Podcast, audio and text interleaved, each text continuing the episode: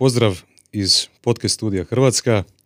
Ja sam Vinko, a ti pratiš Lud. Podcast koji ti pomaže e, da definiraš što je uspjeh, to jest što uspjeh znači za tebe, te kako da ga ostvariš. E, današnji moj, moj gost, to jest čovjek preko puta mene, je Dominik Tešić. Evo, meni je dopustio da ga zovem Dado, pa nadam se da ću moći moć tako i za vrijeme ovaj, intervjua.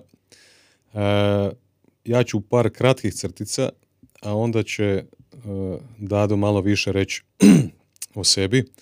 Znači, e, Dominik Tešić je doktor tradicionalne japanske medicine, te vlasnik koordinacije Medicatus.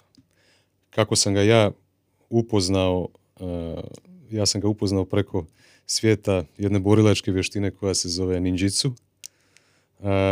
zapravo jedna pod cijelina ninjitsu, a to je taijitsu. Jel tako? Sam dobro rekao? Je.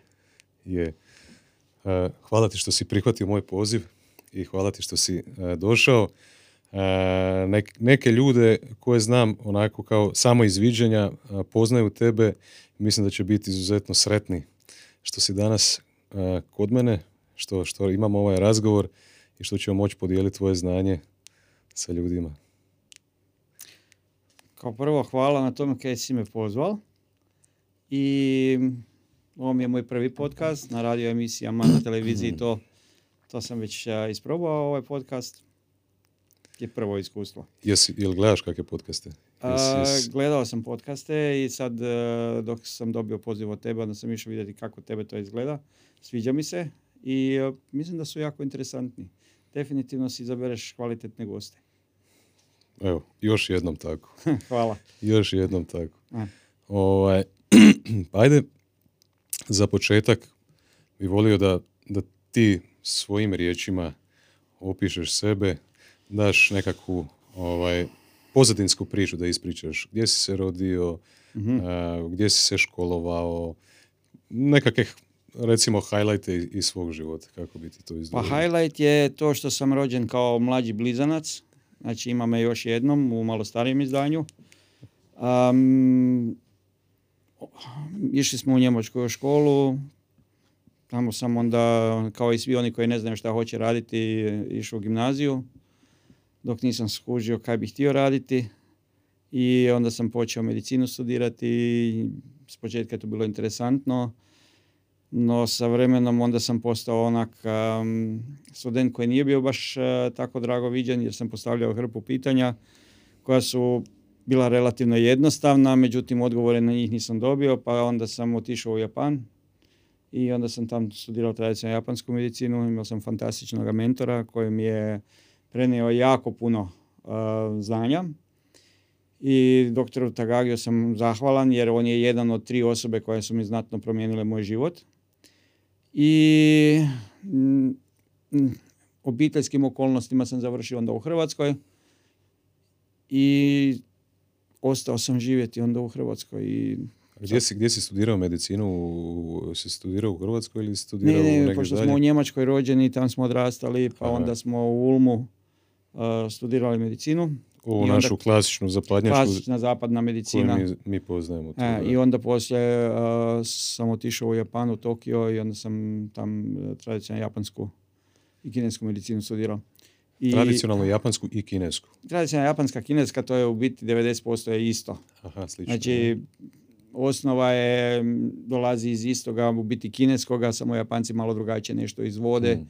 i onda to je, imaju onaj taj tempo znači svoj pristup prirodnoj medicini, dok kinezi imaju starije i onda drugačije ju i rade. Mhm. Ali generalno to je jedno te isto.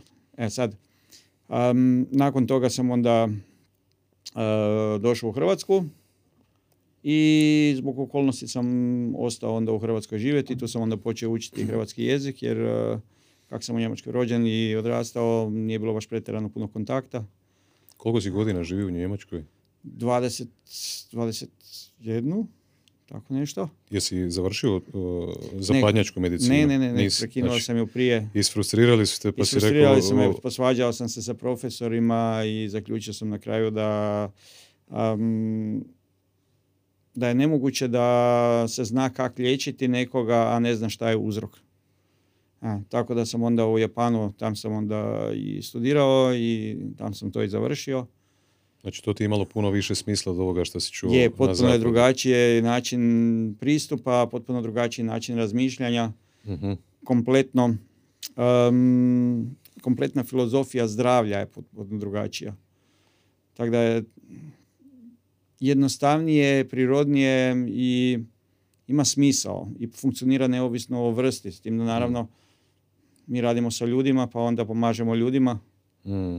da njihovo zdravstveno stanje popravimo.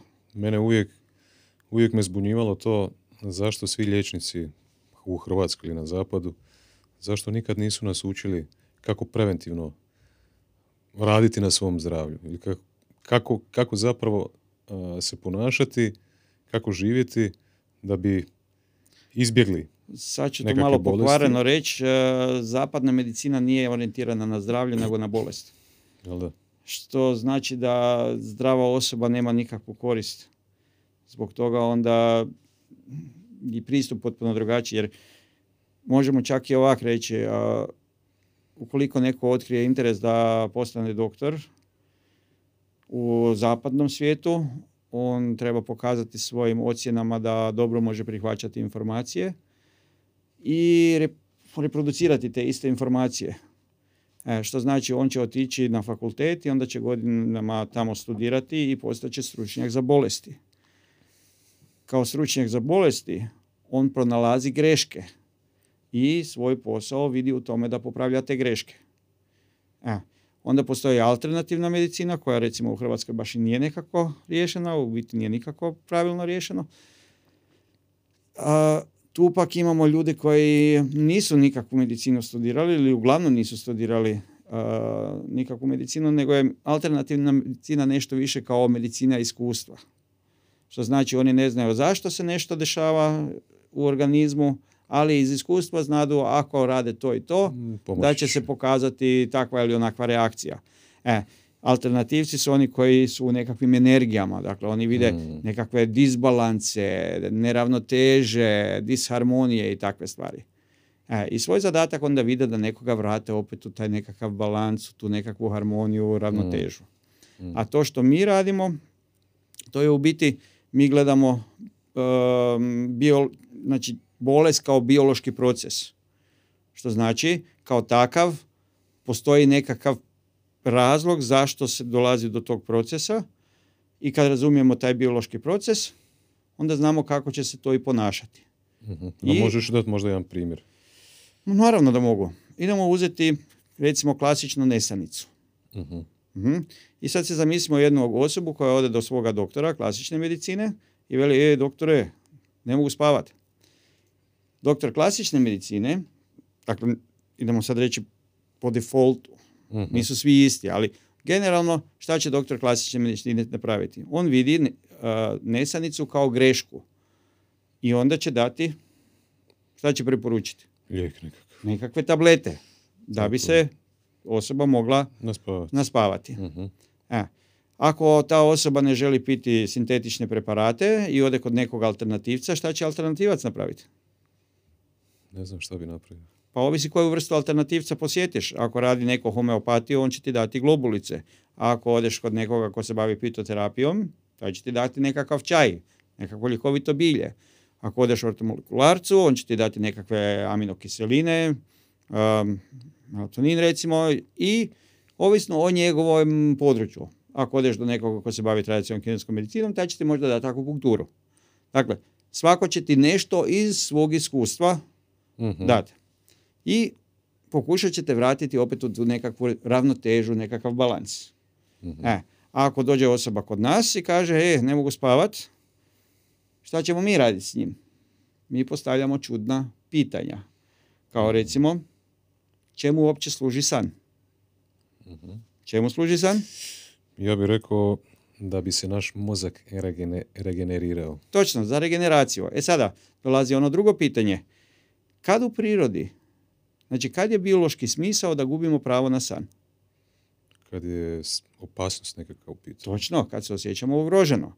Što znači, ono što mi trebamo postaviti pitanje, a od kad ne spavaš više dobro? Iako ti meni kažeš da to već zadnje dvije noći ne spavaš, aha, a šta se desilo prije dvije noći? Pa ćeš ti meni reći, moje dijete je bolesno. Kako roditelji spavaju kad su djeca bolesna? Slabo. E, Zato što ni dijete ne spava. Točno.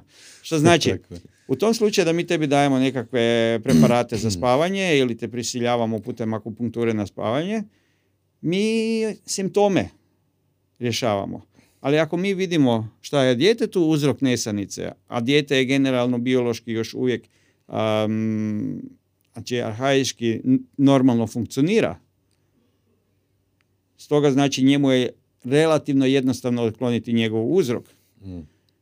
I sada dok a, roditelji vide da ono skače naokolo, da je neposlušno, da je nestašno i da za večerom već je zaspalo za stolom, kako onda djeca spavaju, a, roditelji spavaju? Ko bebe. Ko bebe, da. I onda znači ne treba ti ni tableta, niti ljekovito bilje, niti a, vitamini, niti akupunktura, niti ništa. Dakle, otkloniš uzrok i sve se vrati opet u svoju biološku normalu. Znači, biološki proces se mora razumjeti da bi se moglo otkloniti ono što je uzročno, a alternativa i klasična medicina su simptomatska.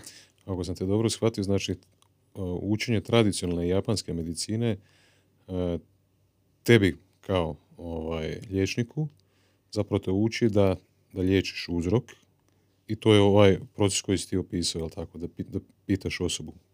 Iz kojeg razloga postoji, da li je to tradicionalna japanska medicina ili možda tu sad spominješ i novu medicinu Sve je to povezano jer Kramera. pet elemenata ne uči ništa drugo nego to. Dakle, sve mora imati svoj smisao. I ovo što mi radimo dolazi iz tih pet bioloških e, razloga, dakle tih pet bioloških zakona, ali e, koristimo za simptomatsko, onda tradicionalnu japansku medicinu i poka- pokušavamo ljudima simptomatski e, pomoći da nemaju takve tegobe. Samo uzrok uvijek tražimo u biološkom smislu. Budemo se dotakli kasnije još e, japanske tradicionalne medicine i tih tema, ali aj- ajde molim te reci još publici, to je, ne volim govoriti više publici, ne kažemo slušatelju, da se obraćam točno toj osobi koja sluša sada, to je gleda. E, što si još radio u Japanu, osim što si studirao tradicionalnu japansku, to je kinesku medicinu? Uglavnom sam Samo pokušavao prije nego što kreneš, ova majica koju ja nosim Da. i ova majica koju ti nosiš, Da. sigurno će ti se svidjeti. To ti je Uniqlo brand, Okay. japanski to je japanski brand. brand, znam. Da. E, Sam primijetio dok sam uh, svi dao. aj, skužio si. Aha. Um, ovako, šta sam radio? Uglavnom sam pokušavao preživjeti, zato što dok sam otišao tam, uh, roditelji se baš nisu slagali sa tim, da mi idemo tak daleko od doma studirati. Znači i brat je otišao s tobom. brat, je, isto. brat je otišao prije, tako da je njemu bilo dosta teže nego meni. A, ok. Došao sam već ono, na gotovo. On je stariji pa je otišao. Pa da. E. I um, uglavnom sam um, trenirao, znači moj dan je izgledao tako da sam otišao uh, na predavanja i pod večer onda na treninge. A, Trening je, smo rekli, trening je trening je ninjitsu, a- taijitsu. taijitsu, da. I um, u ono vrijeme nije bilo baš ni stranaca, tako da najduži period uh, sam bio čak i jedini stranac koji je ovoga redovito dolazio na trening. Jedino za neke mm, periode kad su, pogotovo u Americi, bili praznici, onda Mm. su znali dolaziti uh, Amerikanci ili drugi stranci. Kako si se zainteresirao za, za? Jesi, O, jesi to u je- Njemačkoj dok si živio već trenirao neke borilačke vještine? To je povezano s tim što smo odrastali u Njemačkoj i uh, tam je bilo jako puno njemačkih Turaka. Mm. a njemački Turci su dosta, rekao bi, teritorijalni Mhm. i e, imaju jako veliku potrebu se dokazivati. Što znači, jako je bilo potrebno se znat e, obraniti. I tu smo imali sreću da nas je otac upisao u školu za borilačke vještine, u to vrijeme to bilo Shotokan karate i počeli smo onda sa tim. I 84. godine sam onda krenuo na tajđicu u Minhen kod uh, jednog Izraelca koji je u ono vrijeme bio jedan od rijetkih da je u cijelom zapadu uopće podučavao tu vještinu. I tako da sam par godina onda već trenirao tajđicu. Ali definitivno uh, osnova interesa za borilačke vještine je nastala iz čiste potrebe. Mm. Da bi koklinac uspio na ulicama preživjeti u tim getovima. Turski getovi. Što me na kraju odvelo u Japan i um, tu smo onda preko jednog učitelja, Manaka Sensei, on je brata upoznao sa Tagagijem i Tagagi Sensei onda se pokrenuo da, da ga dovede, da mu omogući studiju u Japanu. I to je onda bilo iskorišteno i tak smo onda završili u Japanu. U Japanu si krenio na još jednu, još jedan put svoj neki životni je, ali taj isto slučajno nastao, slučajno. kako bi mi to rekli, onak sve slučajno. Um, kao što sam rekao, nije mi baš išlo pretjerano dobro u tom periodu života i um, čak sam imao toliko malo kilograma da sam stvarno onak uh, izgledao jako grozno. Pothranjeno, Da, baš jako. I um, moj ponos kojega sam onda imao je bio takav da nije dozvolio da velim da sam gladan ili tako nešto. Jer me je bilo previše sram priznati to. E, I onda sam jednom upoznao tak jednu grupu čudnih ljudi. Iz početka sam stvarno vjerovao da to baš nisu nekakvi normalni ljudi, ali um, moram sad onak reći da jedini razlog zašto sam se njima stalno vraćao zato što su me hranili. Mm. Uvijek su mi davali onak nešto za pojesti, pa onda sam mislio, ajde, budite vi čudni, bitno da meni napunite želudac. I onda su me um, ispitavali neke čudne stvari. Moje uvjerenje da su to sve neki čudaci je bio sve veći, ali interes mi se počeo buditi i onda sam počeo slušati šta pričaju. S početka sam mislio, a sad oni filozofiraju o životu, imaju te nekakve svoje poglede i pokušavaju sad mene uvjeriti da se trebam promijeniti, da meni bude bolje i da moj način razmišljanja je taj koji me drži u takvoj situaciji. Hmm. I onda su mi rekli da probam promijeniti malo tog načina razmišljanja i nakon nekog vremena su me uspjeli uvjeriti da bi bilo pametno saslušati ih i raditi to što oni kažu. Hmm. I onda relativno brzo je došlo do nekakvih jako čudnih promjena koje ono vrijeme nisam mogao objasniti i život je odjednom postao onak prekrasan. Sve se riješilo, sve se posložilo, hrane je bilo u izobilju, što je meni u ono vrijeme bilo i jako važno. I tu sam se onda dosta naučio šta u stvari uzrokuje način razmišljanja kojega osoba ima i na koje načine može promijeniti svoj e, način razmišljanja. Hmm. E sad, to zvuči možda malo čudno, sad ako i krenemo o tome zašto to toliko je teško, u biti je samo zato što nismo upućeni na koji način sistem razmišljanja funkcionira. Hajmo ući u taj dio. Ajde. jedno pitanje, moguće da smo, mislim, mogu reći ljudima da se nas dvojice znamo i od ranije, Ovaj, ne znamo se toliko dobro, ali preko mog dobrog prijatelja Mateja iz Osijeka ovaj, smo se upoznali. E, mislim da u, jednom našem druženju, kad smo bili u Beogradu skupa, mhm. da smo načeli temu i sad ne mogu se sjetiti odgovora i ta, ta, ta, to me pitanje ovaj, kopkalo neko vrijeme. Mislim da smo pričali o tome odakle dolaze naše misli. Aha. Šta je bi ti rekao? Znači, odakle dolaze naše misli, koja je njihova uloga. Ja pretpostavljam da prosječan čovjek rijetko kad zastane i pita se šta su naše misli, koja je njihova funkcija. uh na engleskom se kaže self-talk ili razgovaraš sam sa sobom. Taj razgovor samim sa sobom u glavi.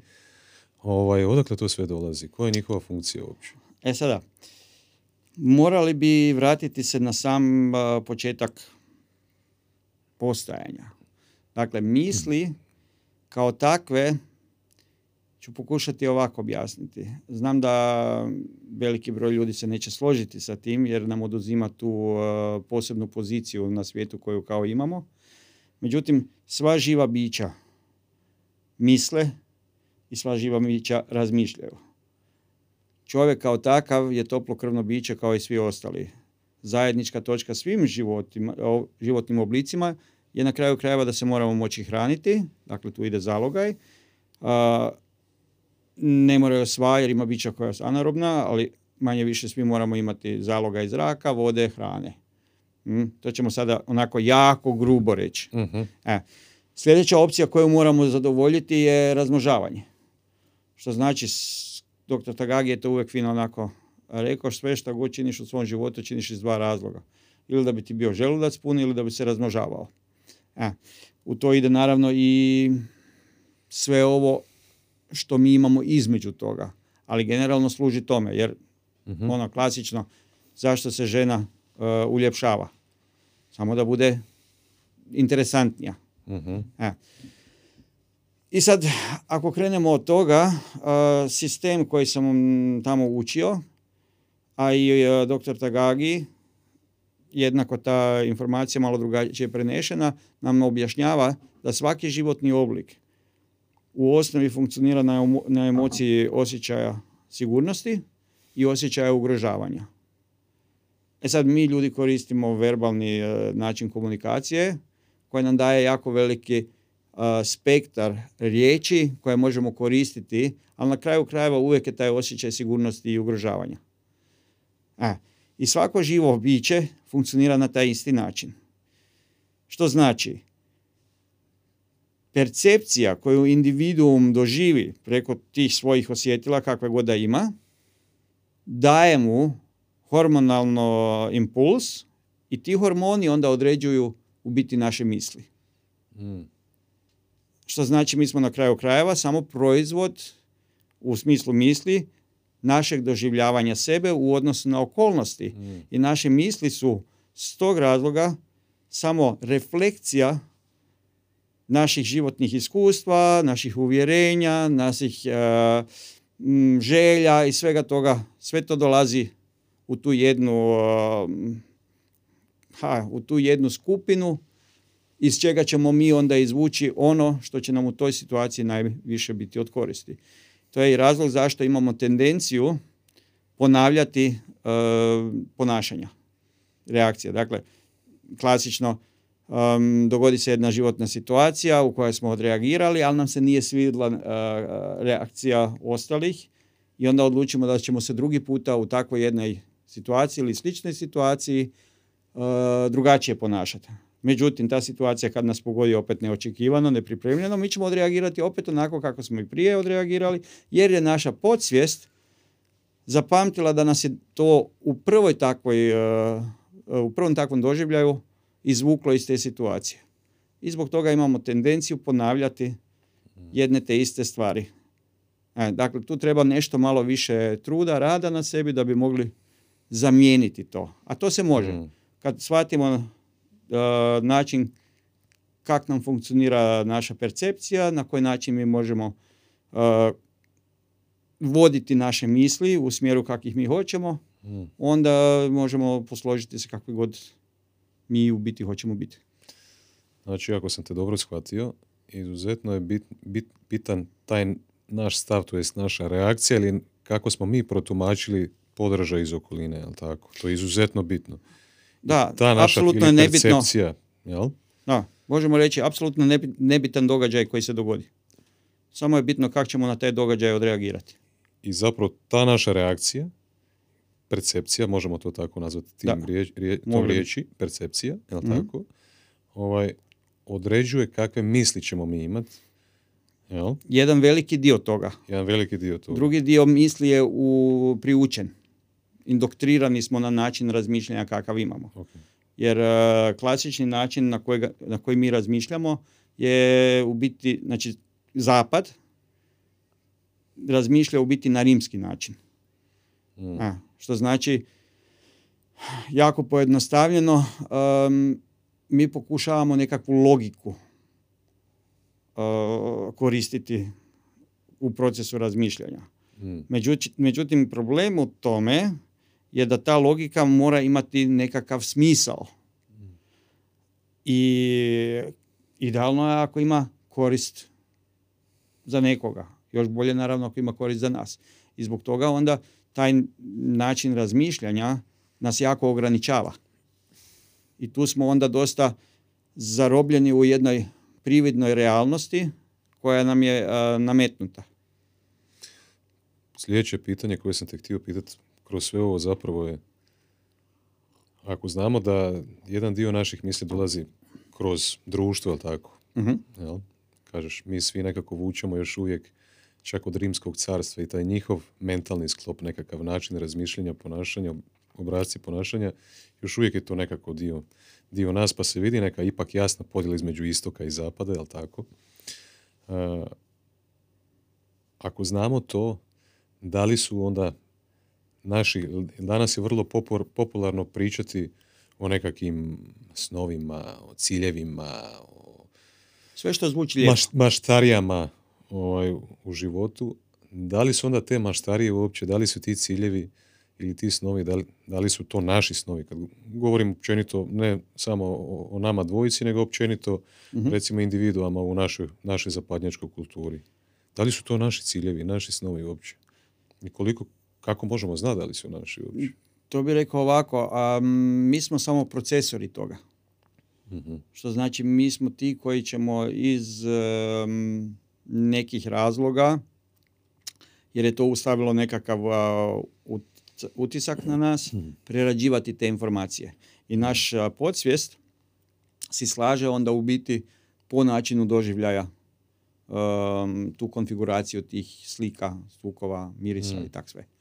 Kako onda, kad bi čovjek, uh, recimo, osvijestio se da, da njegov, njegova reakcija na podržaj iz okoline nije, ne donosi mu benefite u njegovom životu uh, i želi napraviti nekakve promjene i u načinu razmišljanja i u, i u ponašanju, uh, koji je zapravo prvi korak? A, pa, sad bih rekao ovako, ali to sad zvuči možda čudno zato što fali sve ono da nas dovede do te točke. Željeti ti možeš i sutra nešto, i prek sutra. I skroz je ok da ti želiš cijeli život nešto.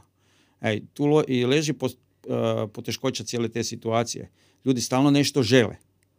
E, I dok god mi želimo, mi generalno niš, nećemo poduzeti da bi nešto promijenili jer smatramo da ako dovoljno jako želimo da mi imamo pravo na to. Mhm. E, tako da pitanje bi trebalo više šta mi je potrebno činiti. Mhm. Šta je, šta je potrebno činiti? Pa moje je mišljenje ako razumiješ mehanizam, proces, onda možeš i utjecati na njega. Mhm. A ovako si samo ah, velika nesvijest. Mhm. Znači, onda si kao list dok ga vjetar nosi.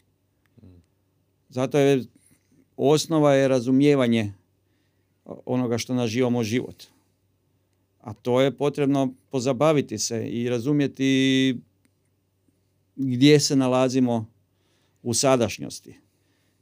Znači, prošla iskustva koja smo imali su samo iskustva. A, što znači mi trebamo ta iskustva prihvatiti, ali ne vezati se za njih.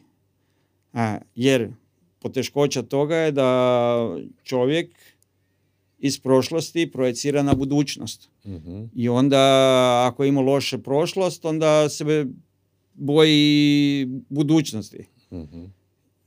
Jednom prilikom je i a, moj mentor to fino objasnio. Šta je depresija? A, depresija je živjeti u prošlosti. A ako tu a, prošlost projeciraš na budućnost, onda imaš anksioznost. Tako da, samo ako si u sada i svjestan, tek onda imaš pristup da mijenjaš. Mm. Samo onda je bitno da znaš i šta hoćeš. Mhm. Ne da želiš. Nego to je nešto što je stvarno potrebno znati. Misliš da je, misliš da je željeti nešto prelepršavo i, i da, da iza toga ne stoji puno a, energije i zapravo tog htjenja u konačnici? Misliš da je to previše onako? lepršavo. Znači nije isto željeti i nešto u konačnici napraviti, jel tako? Mhm, to je, ja se smije ovdje biti malo onak i... Možeš. Može. Možeš. Ako ti želiš imati seks, Mhm. vjerovatnost da ćeš ga imati je jako, jako slaba. Ali ako ti odlučiš da hoćeš imati seks, Mhm. onda ćeš ti poduzeti sve korake koji su potrebni da dođeš do njega. Zašto si baš seks odabrao? Pa zato što možemo birati samo hranu ili seks. Treća opcija po ovomu kak mi radimo ni ne postoji. Znači, isto sa hranom. To što ti želiš nešto jesti, super, možeš ti sutra želiti to jesti. Tako je. Ali ako se ti Treba pokreneš, ti ćeš onda i doći do te hrane. Da li si čuo za, za Joe Dispenzu? Jau, da, sviđa mi se. Znači, Joe Dispenza, Bruce Lipton, Da, zapravo em, Joe Dispenza kaže da je u današnjem svijetu izuzetno bitno pričati e, jezikom današnje generacije, a to je znanost. To je njegovo mišljenje, Mhm. tako? Ovaj, I on zapravo o svim ovim stvarima o kojima ti pričaš, zapravo na vrlo slič, sličnim rječnikom, na vrlo sličan način e, govori, govori i on.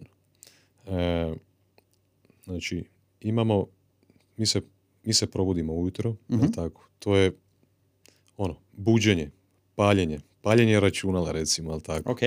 I onda šta se dogodi u tom prvom trenutku? Koliko ja znam, znači, hop, ono, vraćaju se nekakve misli, jel tako? Dolaze misli, ali to su misli iz prošlosti, jel tako?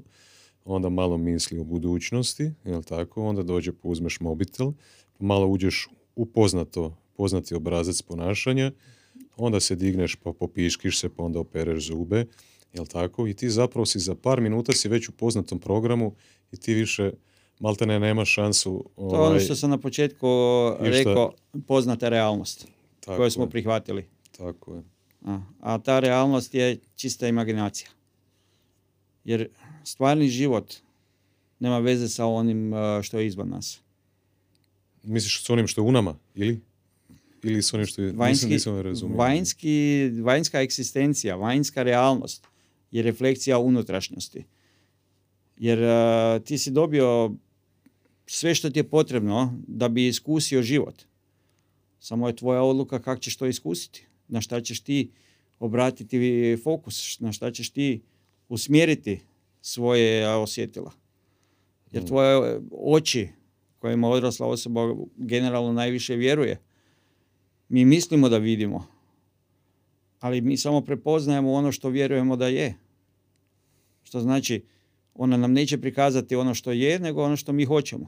I tako je i sa svim ostalim. I to i leži poteškoća u u modernom društvu koje pokušava pojasniti najjednostavnije i osnovnije stvari. I svako to pokušava na svoj način. Jer svi mi doživljavamo jednu te istu stvar na individualan način. Zato što smo imali različita životna iskustva, različite okolnosti u kojima smo odrastali sa različitim izvorima a, informacija neovisno da li su to kulturne ili a, vjerske. Ali zato ima puno puteva za Rim i ne postoji pogrešni put dok god ti krećeš se prema Rimu. Mm. Nekad možeš krenuti i u totalno pogrešnom smjeru, ali možda ćeš brže stići do tog Rima nego onaj koji ide direktno prema njemu. Mm. Tako da načina postoji veliki broj. I ko je pravi, to svako za sebe mora prepoznati. Sad, moj način je, i ono što mi se svidlo i zašto sam ostao u tom sistemu, je čisto jednostavno zato što jednostavan je pojasniti kako funkcioniraš, zašto tak funkcioniraš Mm. i kad e, prihvatiš da je život vezan za nekakve zakone i da si ti samo trenutno u prolazu i da je tvoj zadatak vidjeti koliko više zabave paše u tvoj život, toliko će ti jednostavnije biti i doći do svojega životnog uh, uspjeha, do ono što god ti definiraš sebi kao smisao života. Mm. E, znači, pričali smo malo o mislima, odakle dolaze, koja je njihova uloga. E, pričali smo o bitnosti percepcije, ovaj, kod kreacije svih tih misli, pa onda i svega onoga što je posljedično iza, iz- iza toga, emocije, ponašanje i tako dalje, Mhm. ajmo pokušati malo slušatelju, ja namjerno govorim samo u muškom rodu, odlučio sam se da mi je idealna ciljana skupina muškaraca. No, onda ćeš imati veliki broj i ženskih. Eto ga, tako je. Ovaj, e, ajmo slušatelju e, objasniti onda koja je uloga emocija. I šta Meni su se emocije? sviđa- I, I da li postoji razlike, od- to si nikada nisam uspio do kraja definirati, da li postoji razlika između emocije i osjećaja. Mhm, Ili engleski feeling and emotion. mhm. Jel? A, meni se sviđa osobno jako definicija a, emocije energy in motion. Znači, energija u pokretu. Mhm. E, sada, prvo moramo možda tu l- grubo složiti se oko nekakve zajedničke definicije šta uopće je ta emocija. I šta je, otkud ona izlazi, šta nju pokreće, šta nju stvara. Dakle, osjećaj, ako sada muško razgovaramo, osjećaj je senzacija koju mi, muškarci, generalno sa nekakvim doživljajom na našem ili u našem tijelu os- doživimo. Osjećaj, ok. Ok. A emocija je nešto što nas u, sad bi neko možda rekao, u nekakvom psihičkom, psihološkom, duhovnom ili nekakvom takvom stanju pokreće. E. Mm, ok.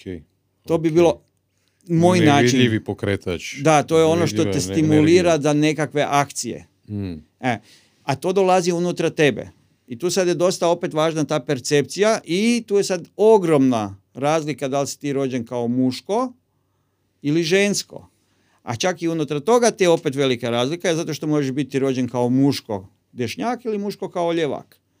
I potpuno drugčije mm, okolnosti su potrebe da te pokrenu da doživiš eh, tu emociju. Naravno, kod žena isto tako. Žena ljevakinja potpuno drugčije doživljaje treba nego žena de- de- dešnjakinja. E, tako da tu, zašto, je, zašto je to bitno, ljevakinja ili dešnjakinja? u, to, je, to je malo onak nezgodno za objasniti, ali je najjednostavniji način kako bi to mogao objasniti je zato što je priroda morala smisliti sistem, način kako da zaštiti život kao takav.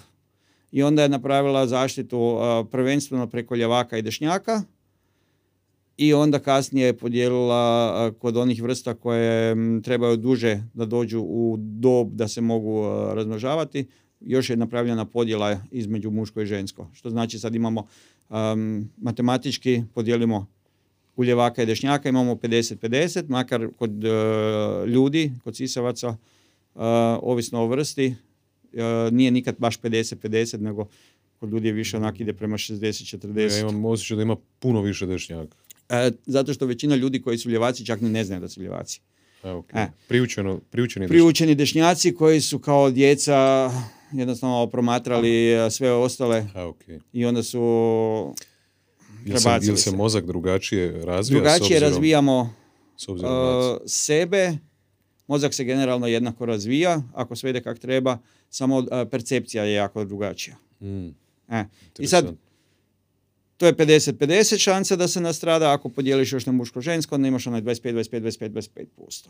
I zbog toga je priroda to onda tak napravila. I tu sad leži ono što smo razgovarali, zašto te self-help uh, knjige su super stvar i uh, svi ti life coachevi, sve je to super za to da malo čuješ nešto, možda malo drugačije i sve. Ali da li će to stvarno nekomu pomoći?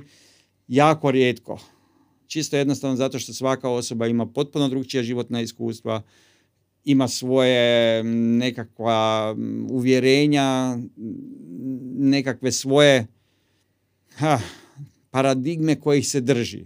Većinom čak i nije svjestan da ih se drži, ali se ipak drži jer ako nema onda tu imamo već poteškoća. E, i sad, a, ta osoba koja je možda napisala knjigu ili koja kao takva radi je, kod nje je to funkcioniralo. Ali em, vjerovatnost da će kod istoga, kod druge osobe jednako to funkcionirati je jako, jako malena jer mi imamo jako velike varijable tu. Misliš da je ta naša individualnost dosta bitna stvar? Individualnost je šarenilo ovog svega i čini ovaj svijet tako prekrasnim. ali svako je u osnovi isti, samo što ima spektar Znači, doživljaja. po, po, tebi, po tebi postoje, postoji baza, postoje prirodne zakonitosti Mhm. koje ako mi naučimo, ako smo ih svjesni, možemo lagodnije prolaziti kroz ovu realnost. Apsolutno. Jel tako? Da. I to je nevezano uz to, uz tu našu individualnost u konačnici. Znači, s obzirom na svoju individualnost, znači mi bi trebali očito imati prvenstveno samo sliku o sebi kao biću, jel tako, u ljudskom biću, kao u nekoj velikoj slici. Čak ne ni toliko kao biću ljudskom, nego generalno samo kao životni oblik. Ok, ok. I onda moramo ići prema svojoj specifičnosti, jel tako, prema svojoj individualnosti i to nam isto znanje pomaže našoj individualnosti oko toga kako ići kroz realnost. Mhm. Što, Čim mogu razumjeti zašto je nešto tako, onda automatski mogu i prihvatiti to i na taj način mogu i određivati kak da bude. Dakle, ima neke, idem sad reći, zakonitosti koje se jednostavno trebam pridržavati. Ali ako ih razumijem, onda ih mogu koristiti sebi u korist. Mhm, Recimo, mi ne možemo promijeniti nešto što se dogodilo. To je doživljeno. I u tom trenu sam odreagirao na neki način koji mi se sviđa ili mi se ne sviđa. Ali to je već moja vlastita procjena koja nema veze sa realnosti drugom nego onom što sam ju stvorio kao takvu. E sada, ako bi bio svjestan svega toga, onda se samo dogodilo. Onda nema više suđenja. mm, mm. I na taj način onda čim nema suđenja, ne može biti ni neko ko je u pravu, niti neko ko je pogrešio nešto. Dakle, ne postoji više ni dobro ni zlo. Onda samo je. A, I na taj način onda mogu donijeti odluku šta mi meni od koristi. Kud želim ići i šta želim. E, znaš ko je Elon Musk, znaš, pretpostavljam. Da. ovaj, on još nekoliko ljudi ovaj, oko njega ili ima, ima recimo nekoliko isto mišljenika, oni su 100% uvjereni da je ovo simulacija. Da, znači, ova naša realnost, ako sad, znači, naj, najvjerovatnije na našoj planeti, kad govorimo samo o, ljudsk- o ljudskim, ljudskom rodu, postoji 8 i nešto milijardi realnosti. Da. Jel tako? Koliko je nas, toliko je i realnosti. Mhm. Zbog našeg specifične mogućnosti i naše percepcije, filtera i tako dalje. E, Da li po tebi postoji realnost koja je totalno ne, znači objektivna realnost bez našeg subjektivnog e, filtera te realnosti. Na to ću probati ovako odgovoriti.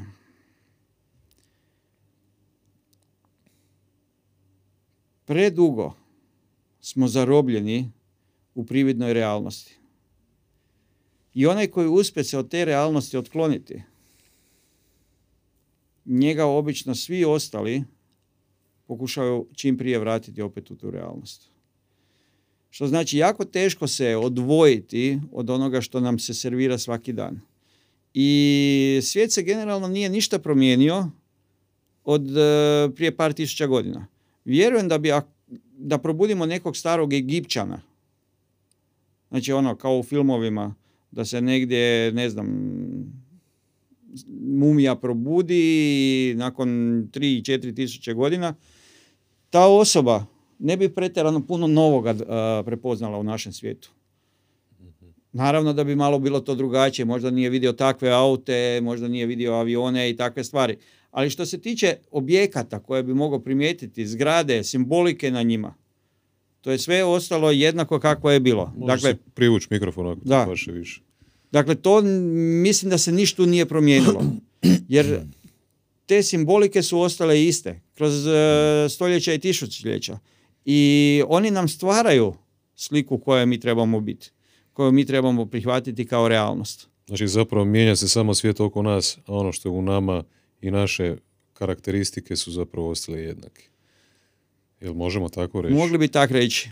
A, kad onda govorimo općenito o evoluciji čovjeka, po meni, kad govorimo prvenstveno o osobnom razvoju, recimo, i radu na sebi, on, on se naravno odnosi na individu, jel tako? Ja radim na sebi. Samo educiram se, recimo, jel Ok, tako? i sad mi samo kratko još objasni šta znači rad na sebi. Ne znam ni ja. Uh, onda imamo zajedničko. Ne znam ni ja. Zapravo, mislio sam da znam prije desetak godina što sam stariji, više nisam svjestan toga. Mhm. I naravno da je to izuzetno teško i mjeriti uopće. Šta znači napredovati uopće? U kojem možeš, možeš napredovati u nekim stvarima koje možeš mjeriti, recimo. Danas sam trčao 12 sekundi na 100 metara, sutra mogu trčati 11 i po. To je Mhm. napredak, jel tako? Jako dobar. Ajmo, mjeri, ajmo mjerljive, znači, Mhm. osobni razvoj je teško mjeriti uopće, jel tako? Kako bi ga mjerio? Prvenstveno- Možeš ga mjeriti subjektivno, reći ja se danas osjećam, osjećam puno bolje nego što sam se osjećao prije tri godine. Mhm, Ali za to onda moramo znati, moramo imati neku točku koju smo postavili kao, neki, kao neka referentna točka. Jasno. E, jer bez toga, šta da mjerim?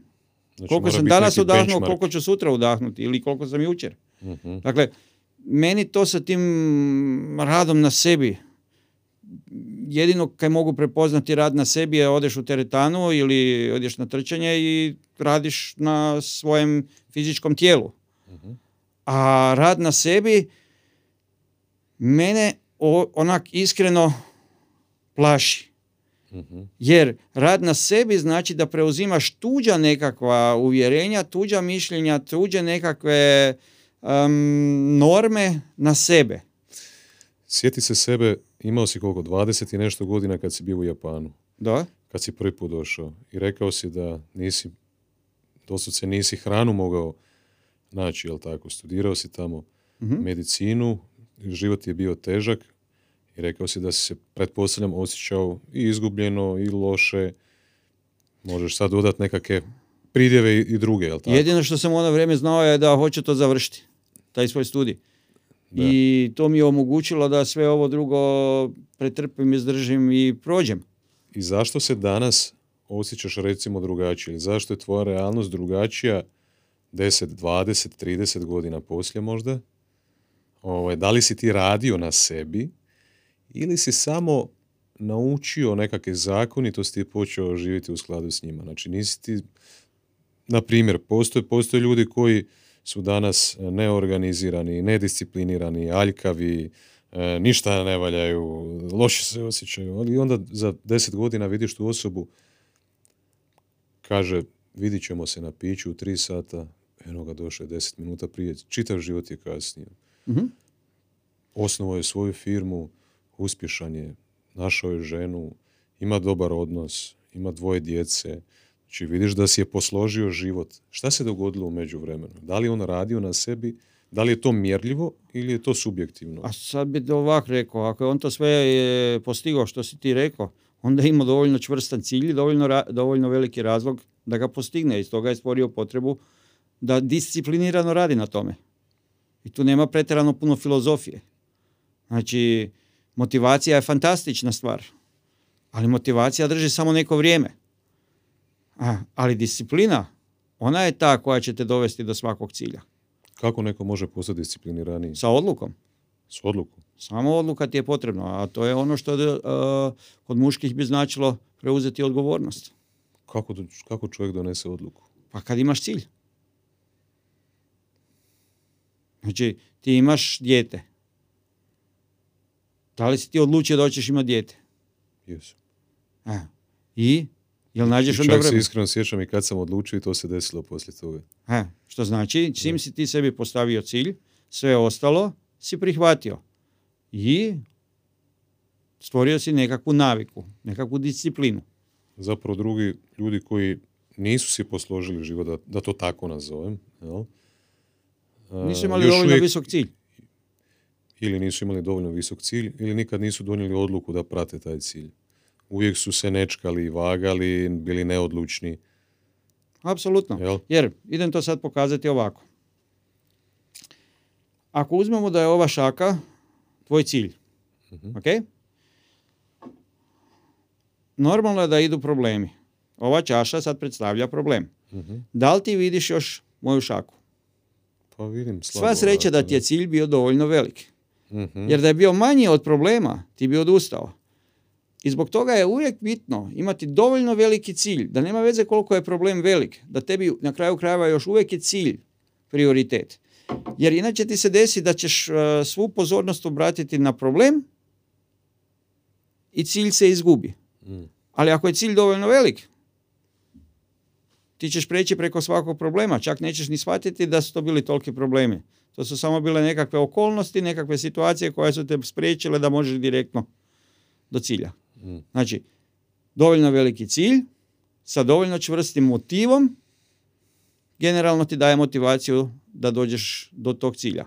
Ali pošto mu, a, se desi da motivacija malo ode nizbrdo, zato ti je uvijek onda od koristi disciplina. E, Sjećam se onog dana kad smo bili smo zajedno na Bob Proctoru o, na njegovom predavanju u Beogradu E, i ako se dobro sjećam, a sjećam se,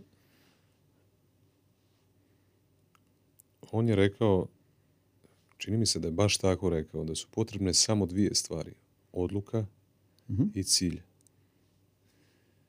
Ako si ti donio odluku, koliko god je taj cilj velik, ili koliko god ti možda nemaš nekakvih vještina, kompetencija koje su potrebne da bi u ovom trenutku ostvario taj cilj, ili ti je nejasan put uopće u kojem smjeru ćeš ići, koliko god zvučalo klišejasto, doslovce trebaš samo napraviti prvi korak koji ti je poznat i onda će, te, će ti se Čak ti ne sljedeći treba biti ni koraci... poznat. Ne mora ni prvi korak biti poznat. Čim ti imaš cilj, samo iz tebe iznutra, tebi nikad nije cilj bez sve potrebne energije da ti dođeš do njega. Mhm. Znači sa tim uvijek dolazi i sve ono što ti je potrebno.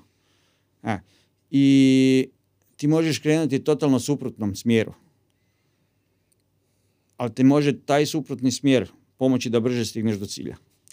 Ja sam imao cilj pratiti svoje bilješke danas, ali tako mi je zanimljivo i ne mogu prekinuti ovo je ovaj, naš razgovor. Želim da bude organski. E, mislim da smo kod emocija Mhm. e, stali, nisam siguran da li, da li smo ih završili do kraja. Znači, koja je njihova, rekao si, po, po tebi je emocija, na engleski energy in motion, Da. emotion, ili tako, energija u pokretu, jel? E, ako smo otprilike upisali koja je uloga misli i odakle one dolaze, odakle dolaze emocije i koja je funkcija emocije onda. Ovako, um, opet bi se vratio na sam početak. Sve što god se dešava je uvijek uh, unutra nas. I naša percepcija određuje doživljaj. Mi ne možemo mijenjati uh, ono što se dogodilo, ali percepciju prema tome uvijek možemo promijeniti. E, a doživljaj pokreće hormone. I ti hormoni onda stvaraju i naše misli. Mm. Što znači, mi ćemo i čak i e, sudeći po tome kak mi doživimo nešto i stvoriti način razmišljanja o tom događaju ili o tome nečemu što god da je. E, I osjećaj će se prilagoditi tome. Znači, um, imam loše iskustvo sa nekakvom hranom, moj e, centralni živčani sustav će mi pomoći da doživim tu hranu onda u buduće uvijek kao nešto loše. I to može doterati me toliko da je dovoljno samo da si predočim sliku nečega da mi dođe do fizičke mučnine. Sad mi je zapalo za uho nešto što si rekao, uh, suditi si rekao. Mhm. Znači, kad smo govorili da, da s- naše iskustvo i naše misli i emocije ovise o našoj percepciji, jel tako? Mhm. Ili ovise o našoj sposobnosti da sudimo nekakvom događaju. Mhm. Znači, nešto se dogodilo. Da. Zato što mi imamo sposobnost suditi, to jest percipirati na svoj osobni subjektivni način.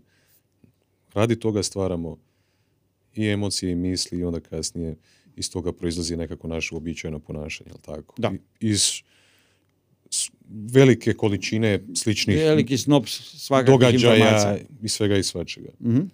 Ne znam da li si religiozan. Moj bratić, e, koji ja jako cijenim, je. I s njim znam ima takav razgovor. On je katolik. Nije, mislim, roditelji su mu bili onako, ovaj, rekao bi, praktični vjernici, ali nisu duboko zadirali. On, on to više onako malo kao i filozofski nekako, Mhm. kako bi ti rekao. I on mi je rekao da, možda znaš za priču, kad su Adam i Eva jeli sa, mislim da se zove drvo života ili znanja, sad ne mogu sjetiti kako se zove. Ima jedno i drugo, drvo znanja je u katoličkom malo češće. Drvo znanja, ok. Kad je Eva pojela jabuku, on je meni to interpretirao na način, on dosta se svaki dan čita Bibliju, Da. to podlači, razmišlja o tome, baš se educira. jel? On to, tu knjigu vidi totalno drugačijom nego, nego što je vidim možda nekakav uobičajeni vjernik. On je rekao da je on to shvatio ili sad ne znam da li je to tako literarno zapisano, pretpostavljam da nije, doslovce zapisano, da u tom trenutku je kao Bog dao čovjeku sposobnost da sudi. Mhm, Znači, ok. drvo Onda zašto znanja... je došao i rekao da je nije smio? A, ne, ne, ne znam taj dio, ali Aha. Hoće reći da zapravo čovjek do tog trenutka nije imao mogućnost suditi šta je dobro, šta je zlo i tako dalje. Znači, Ok. to je metafora te priče, da je čovjek biće koje... Možeš sam, molim te, vode... Da je čovjek biće koje... koji ima sposobnost suditi. To da. Jel tako? Ha, Moje uvjerenje je da sva bića sude. Da. Mhm. Samo ne tako kao mi. Mi napravimo cijelu filozofiju toga. E sada, kratko da se nad- nadovežem za te mm, vjere i to sve. Kršćanstvo je jedna vjera koja je jako interesantna zato što imamo uh, preko 50 tisuća podvrsti kršćanstva. Mhm. E, A to je samo moguće zato što svako definira uh, riječ na svoj način. I sad ako ti imaš um, jednu cijelu rečenicu, sa svakom riječi koliko je, koja je u toj rečenici, ti sa svakim čitanjem dobivaš potpuno drugčije razumijevanje. I to ti je razlog zašto sa svakim novim znanjem tebi se mijenja ista knjiga. Kad si ju danas čitao i kad ćeš ju čitati za deset godina ili ako si ju čitao prije tri godine, potpuno drugčije stvari čitaš iz nje. E, I taj dio omogućava da se Biblija tumači na toliko različitih razloga. Mi ovdje u ovom dijelu svijeta ne znamo baš da kršćanstvo ima kao toliko podvrsta, ali imamo rimokatoličko, imamo evangeliste, imamo subotare, imamo Jehovine svedoke, imamo ne znam Mm. kakvih sve. Ne. Kol- Koliko si izučio ti religije? A, mi smo ih prolazili samo zato da se upoznamo sa osnovama svih i da dođemo do nekakvog saznanja u smislu čemu služe religije, to jest zašto je vjera kao takva e, osnova postojanja. Kakav je tvoj stav prema religijama?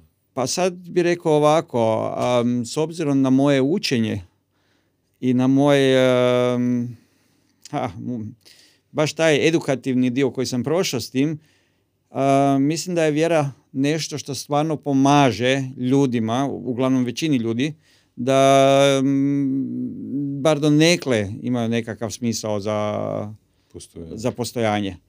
Ali em, ako pogledamo od pamti vijeka i danas kod primitivnih naroda mi možemo vidjeti da postoje te vjerske e, nekakve ha, praktike, nekakvi rituali i to sve. Što znači čovjeku je to jako potrebno i e, čovjeku jako je to i važno. Mislim, idemo sada ovako reći, mi poznamo časne sestre. I ono što je meni uvijek interesantno, dok vidimo recimo muslimanske žene, dok su one u onim e, svojoj tradicionalnoj obleki, onda nam je to onak kao joj, kako one to se nose. Časne sestre ne nose se ništa drugačije, ali za čudo to nas ne smeta. To je u potpunosti u pravu. E, što znači, mi imamo, mi na imamo dosta onak način razmišljanja koji nam je nametnut.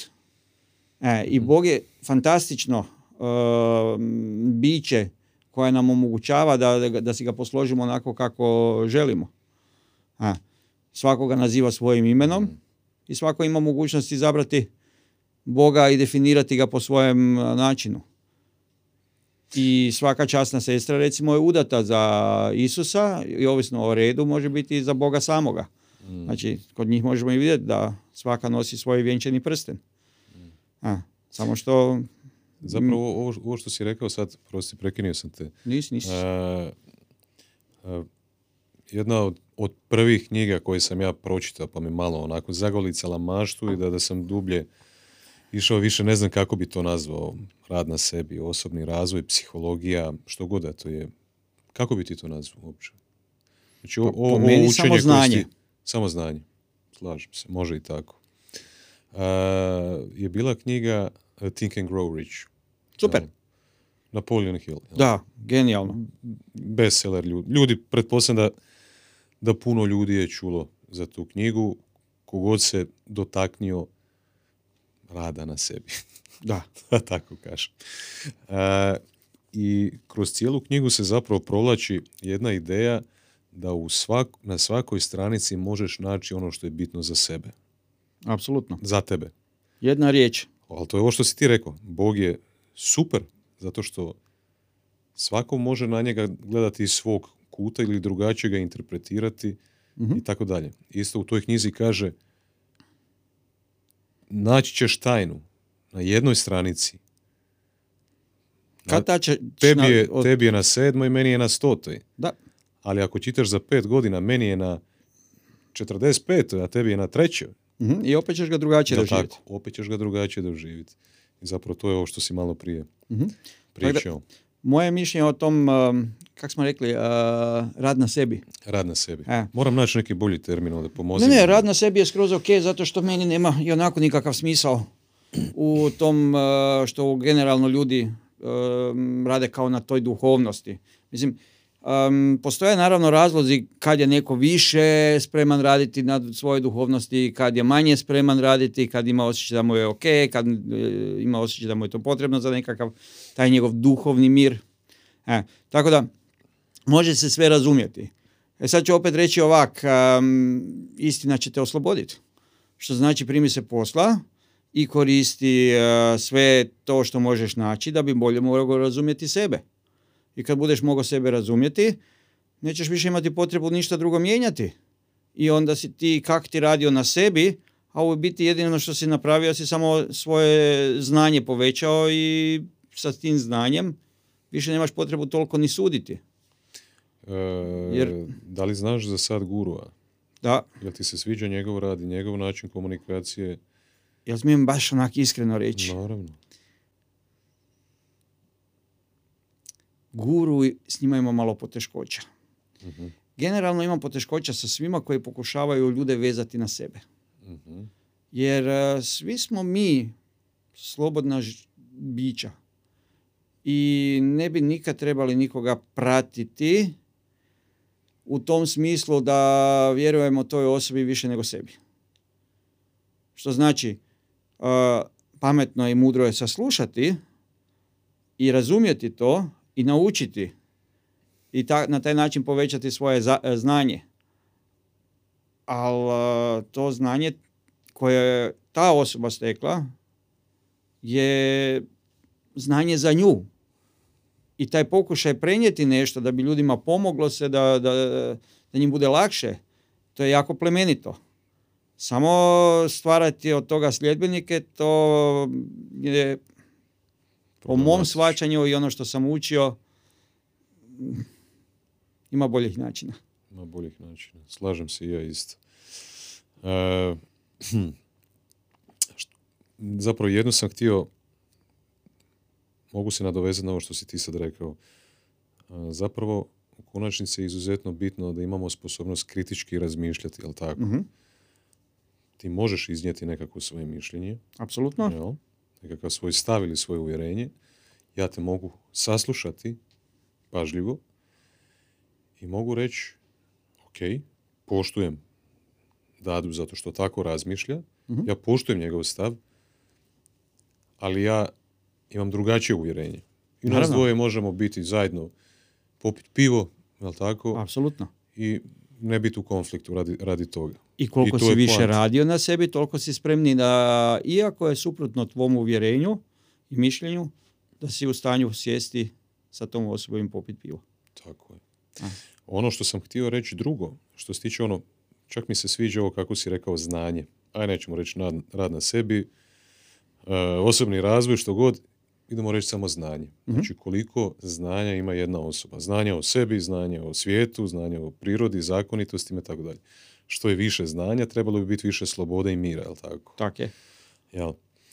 A, I zato sam htio povući jednu a, priču koju sam čuo kod Sadgurua, koja se meni svidjela. A, njega su, mislim da ga je jedan ovako podcaster kao ja ga je pitao, a, nešto su pričali o jogi. I on je rekao da, je, da ljudi s, s jogu na jedan čudan način gledaju. Kaže, "N- to ne znači da se moraš, on kaže, twisting like leftover noodle. Jel? Znači nije to joga. Ne. Nego kaže yoga doslovce znači union ili unity, jedinstvo, da je sve jedno. Sve je oneness kao, jel? je- jedinstvo. Ali on kaže, nije to on kaže, to je samo, nisi ti to stvorio. to postoji oduvijek tu. To je samo tvoja realizacija. Ti si shvatio odjednom da je sve povezano i da je sve Tak je. jedno. I tak i mi podučavamo u ovom sistemu. Tako je. Znači, ono što znam reći, a, sve je super. I idem sad ponovo reći, to sa tim life coachevima koji su u zadnje vrijeme tak super moderni i svako Jel misliš da ima kvalitetnih life coacheva? Jako puno ljudi ima problema sa, sa, sa, sa life coachevima. s life coachima. I Evo, idem sad to reći iz svoje- Izuzetno imaju, imaju lošu reputaciju, da. Idem to sad reći iz mog iskustva u, u mom radu. Am, kad meni neko dođe, pokušavam tu osobu prihvatiti kao takva kakva je. E. I prije nekog vremena mi je došao jedan prijatelj s kojim sam si jako dobro i on je rekao on ima problema sa svojom partnericom i ona je našla nekakvoga um, kak se oni zovu? Uh, obiteljskoga, ne, uh, bračnoga savjetnika ili tak nešto. Ok. E. I šta mislim da li je to pametno da ode? I onda se reka, ako je muški, onda je pametno za tebe da odeš. Ako je ženski, onda nemoj ići. Jer razlog je to da će jako a, teško biti za mušku osobu razumjeti ženu, dok za ženu je jako teško a, muškarca. Što znači, ako bi se išlo nekomu, onda bi oni morali otići kod nekoga para Mm. koji e, radi takve stvari. Ali pojedinačno otići, to će teško za, završiti dobro. Za muškarce. Ako Pa je žena, kod druge žene. A za ženu Da. malo nezgodnije ako odu kod muškarca. Jer muškarac, a, mislim, uvijek je to pitanje koliko je on e, čisto muškarac ili koliko je ona čisto žena. Jer Mhm. ne postoji ništa što je ono apsolutno. Ali u ekstremi bi to bilo jako nezgodno za izvesti da jedan muškarac savjetuje ženi šta treba raditi. Mm. Isto kao meni recimo je čudno da imamo muške ginekologe ili ženske urologe. Ono, muškarac se ženi Još nisam bio objasniti, kod ženskog urologa. muškarac se ženi objasniti kakav je osjećaj a, biti trudan i poroditi. Ono, hm, Da. ali ok. Svako si izabere ono što njemu odgovara. Mm. Slažem se. A. E, idemo dalje s pitanjima. Znači, dva smo tek prošli. Sa popisa. Zezam se. Ovaj, hm.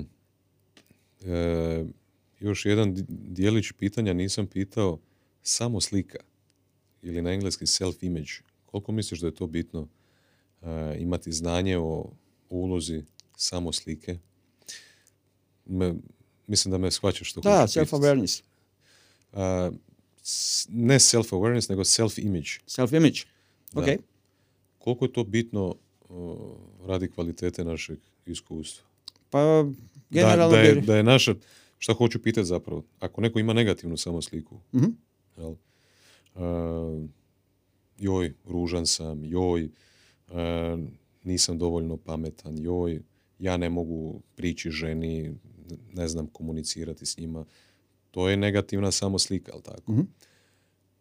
Koliko je onda pozitivna samoslika bitna i koliko ona utječe na naše ponašanje kasnije. Na, na Bitno sve je koji je ova negativna.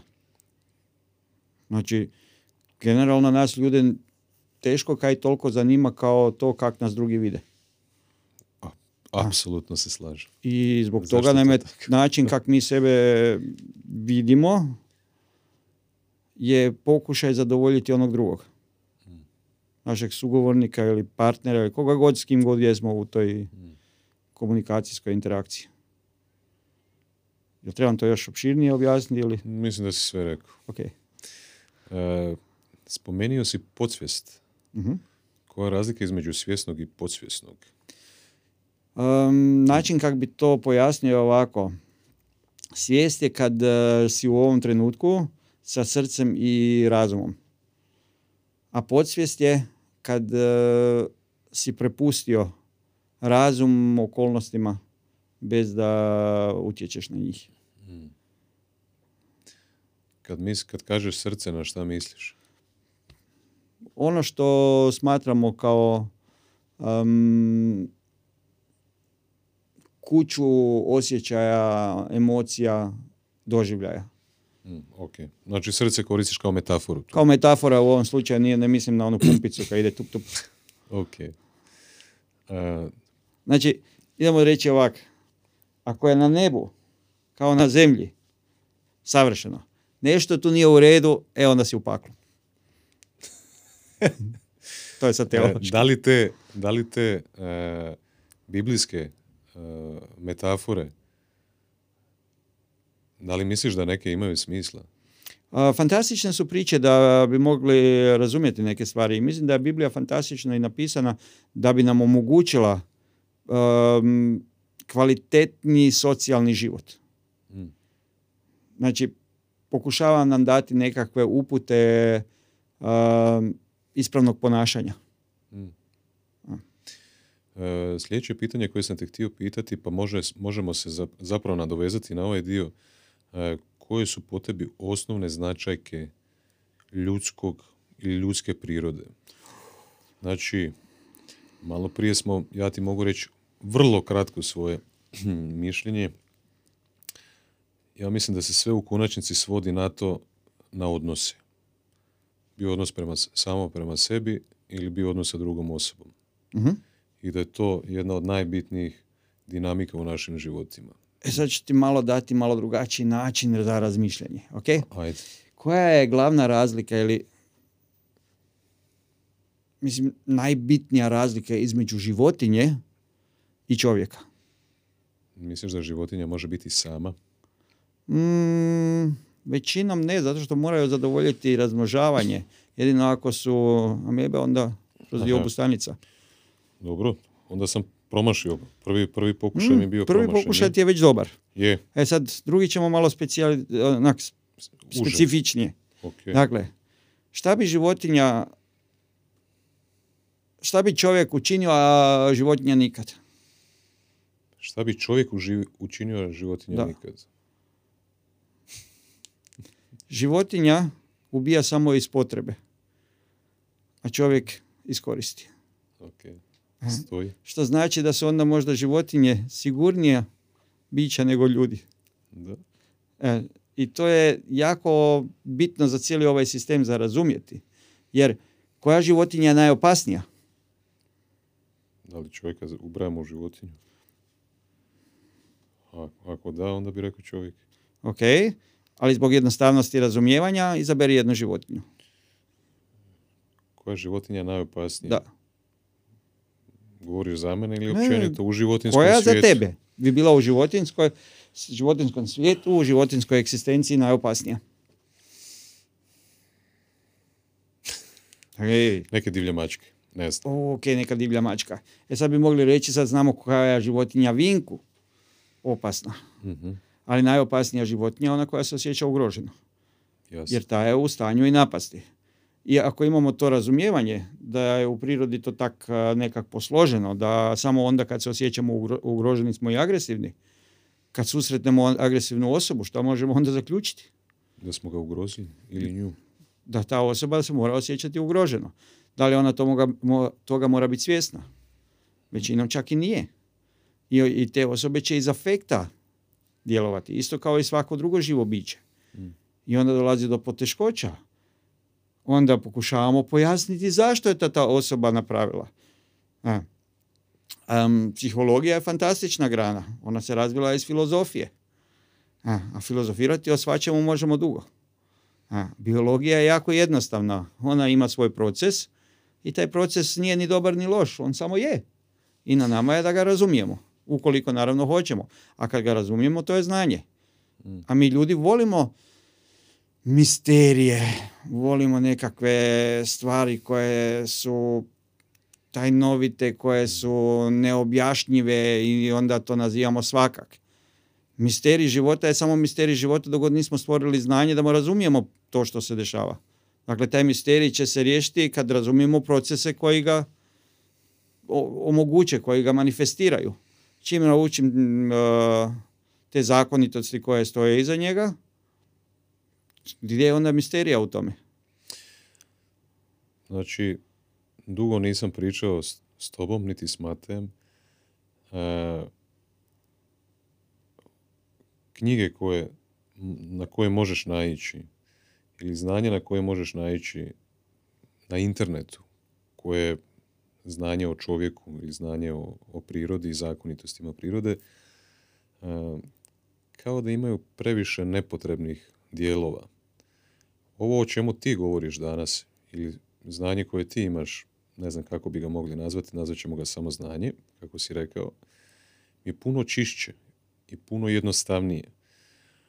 Ovo što se može pronaći danas u popularnoj literaturi, ima puno tih dodataka, ukrasa, uh i izuzetno je iskomplicirano.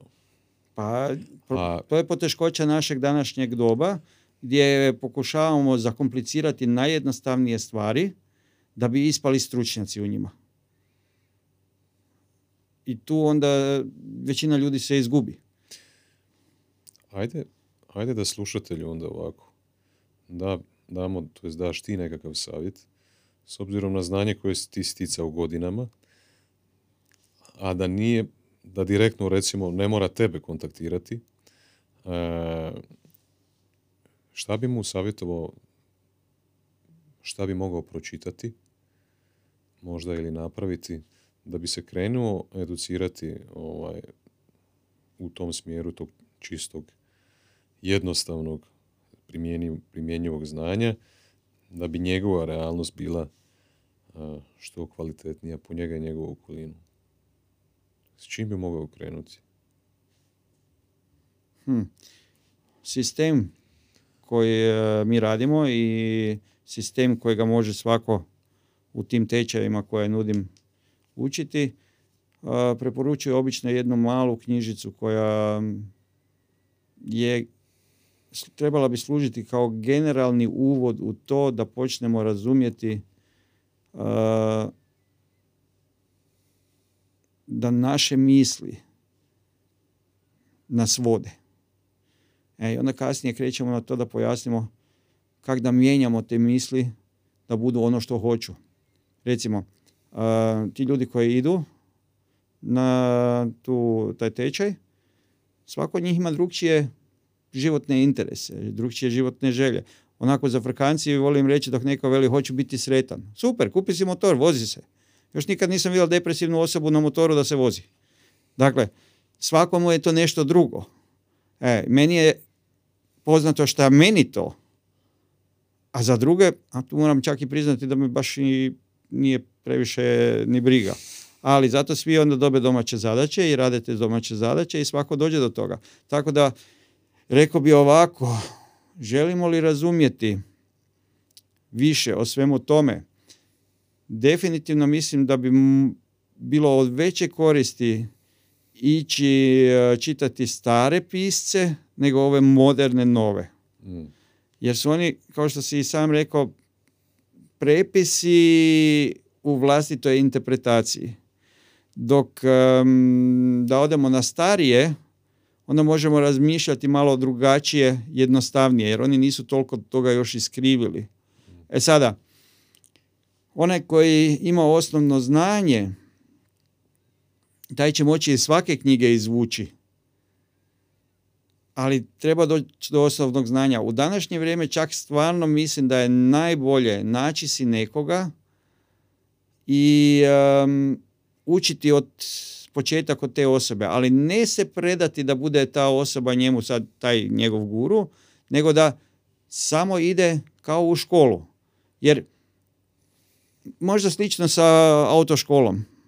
Znači, svugdje oko nas su auti. E, I mi samo trebamo otići i naučiti neke osnove o tome kako se upravlja auto. I mi ćemo biti u stanju voziti se onda u smjeru u kojem god mi hoćemo ići. Ali mi ćemo morati naučiti te pravila uh, koja jesu u prometu da bi osigurali sebi i drugima sigurnost oko sebe. I dobroga instruktora naći za autoškolu, slično i ovdje. Uštedit će ti puno vremena.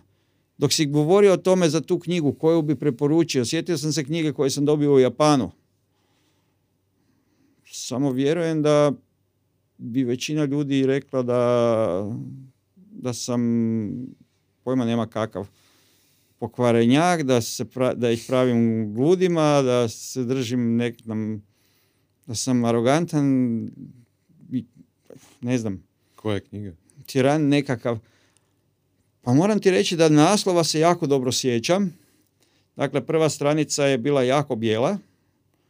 Sve ostale stranice su jednako tako bile bijele i uh, to je bila ta moja prva knjiga koju sam dobio u ruke. Dnevnik? Mm, ne znam, bilo su samo prazne stranice. A, I to sam onda dobio začitati nekakvih, mislim da negdje oko pola deset, deset. Prije podne su mi dali knjigu i negdje oko devet su mi opet uzeli. A, onda, to jedino pitanje koje su mi tada dan postavili je bilo ono kao sve što si pročitao je znanje koje imaš. Ne, sve što si sad pročitao je znanje koje sad imaš. Koja je bila poruka tu zapravo? E, vidiš, meni je trebalo možda dvije godine da shvatim šta je to mm. trebalo značiti, ali to mi je jako puno pomoglo da shvatim koliko još trebam naučiti. Mm. A, moj prvi razgovor koji sam vodio je bilo sa stablom. Baš onak bilo debelo stablo koje je imalo baš puno vremena saslušati sve moje probleme, kukanja, jadanja i žaljenja i to. Mm. A, prvo sam ovoga čak i nisam siguran da sam u sebi mislio, možda sam čak to i izgovarao, ono u smislu ko je ovdje sad veća budala, ta osoba koja me dovela tu ili sam taj jer stojim tu pred stablom i mm. e, znači moj način kako sam to učio je bilo dosta onak ha, za, za psihijatrijski posjet. za psihijatrijski posjet, ali vrlo praktično. Je, jer e, koliko god čudno zvuči dok tak razgovaraš par sati sa stablom, puno toga skužiš. To je bilo znanje koje si učio u Japanu, je li tako? Da. E, a sad koju knjigu stvarno da se pročita, ima ih toliko veliki broj. I meni se sviđa i Plato i Goethe mi je fantastičan i ima par knjiga koje su stvarno dobre, ali za to treba sve krenuti. Znaš, na prvi sat vožnje isto baš ti niko ne bude dal da ideš na autoput. Mhm. Znači, treba doći do toga. A osobe koje već jesu na nekom tom mjestu, koje su malo iskusnije, malo dalje, su ti fantastične da ti pomognu, da ne gubiš puno vremena, da, da kreneš. To je isto kao ako želiš se baviti planinarenjem. Tebi će slabo biti od koristi neki tip koji je upravo se popeo na Mont Everest. Jer on je 8000 metara više nego ti. Ali ako imaš nekoga koji je samo 20-30 metara dalje koji te može voditi, taj ti je već super. Hmm. Znači ti trebaš vremena da dorasteš tome. Jer puno toga što sam u ono vrijeme naučio, tek s vremenom sam stvarno shvatio to. Mislim, ti si uh, prije 12-13 godina išao na taj neki prvi yes. dio stupanj i ono što si prošao, kad ćeš to ikad zaboraviti? Nikad. To mi je bilo jedno od najintenzivnijih životnih iskustava. Da. A, I jel ti je. pomoglo u životu? Je, definitivno. A, I sad ideš korak po korak, zato je sistem i napravljen sa različitim stupnjevima koje trebaš uh, odraditi i to. Ali ako se neko želi raditi ako želi, želi se posvijetiti učenju i sticanju novom znanja, treba otići kod nekoga kod već ima to znanje. I onda će ta osoba njemu drage volje pomoći. Sad svako će naći svoj put. Pogrešni put ne postoji, isto kao i Bog. Kojega god si izabereš, ako se ti slažeš s njim, to je super. Sad da li ga zoveš, ne znam, ovak ili onak, to je tvoja stvar koja ti se više dopada. Zapravo, onda po tebi ne postoji pogrešan način življenja. Um, idemo reći ovak. Pogrešan način življenja bi ta osoba morala sama doživjeti kao pogrešnim. Jer ko smo mi da mi njemu sudimo? On mora imati nekakve e, razloge zašto je tak uh, odlučio živjeti. Tako da i tu je opet ono, hm, kak da, da, zašto da sudim nekomu? Ako je ta osoba um, voljna na to, ok. Recimo, to je jedno iskustvo koje sam isto naučio od jednoga tipa, koje je uh, luciferijaner po vjeroispovjedi. E.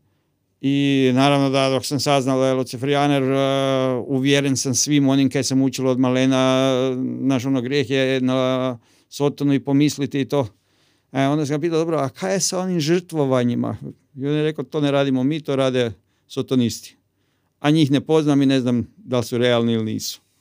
I onda sam bilo ono, he, šta je onda luciferijaner? Pa mi je onda objasnio to i onda je rekao, šta god si ti voljan učiniti i dozvoliti da ti se učini, to je ok. Znači, u pretjeranom smislu, ako ti hoćeš žrtvovati nekoga, onda moraš biti spreman se dati žrtvovati. Po mogućnosti po tom redoslijedu. Da se prvo daš žrtvovat pa onda nekoga. znači, ima tih stvari koje su naravno onak, naše društvo treba funkcionirati i zato smo napravili takvo društvo kakvo imamo koje mora biti društveno prihvatljivo. A.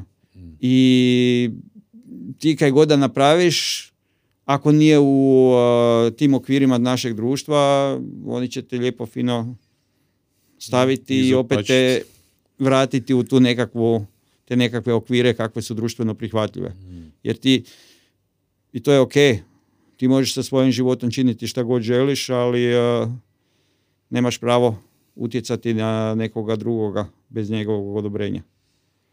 Upravo, upravo moje sljedeće pitanje ide u, u sličnom smjeru. A zapravo se radi o kontroli koju mi imamo, znači postojimo mi, tako kao individue, i postoji naša okolina. Postoje drugi ljudi. mm Možda ti drugi ljudi žele iste stvari kao mi.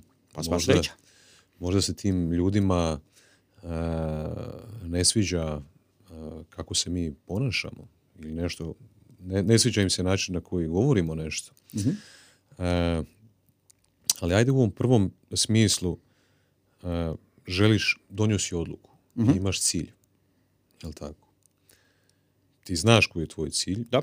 ali postoje neke stvari u tvojoj okolini, postoje drugi ljudi, recimo ako želiš biti poduzetnik, postoje druge firme, postoje drugi poduzetnici, postoje druga tržišta, postoje razno razne države, globalna ekonomija, ovaka, onaka, svašta nešto. Znači, nisi ti jedini faktor u ovoj realnosti, jel tako? Pa zašto se ograničavaš? ne, ne ograničavaš, nego sam te htio pitati zapravo koliko zapravo ti utječeš onda na svoju budućnost ili na svoju sudbinu, to jest mogućnost da postigneš nekakav cilj koji si si zacrtao, a koliko se upliče tebi na tvoj put ta okolina. Koliko je tu tvoje kontrole zapravo? Sad moram postaviti pitanje tebi. Može. Ako ti znaš šta hoćeš, mm Kakve veze to ima onda sa drugima? Mm, zato što... Ako ti hoćeš nešto loše napraviti, to ćeš osjetiti po tome da ti je za to potrebna puno snage, puno napora.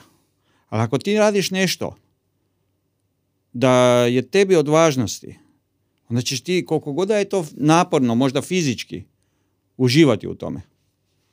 A, I onda tebe drugi ne zanimaju.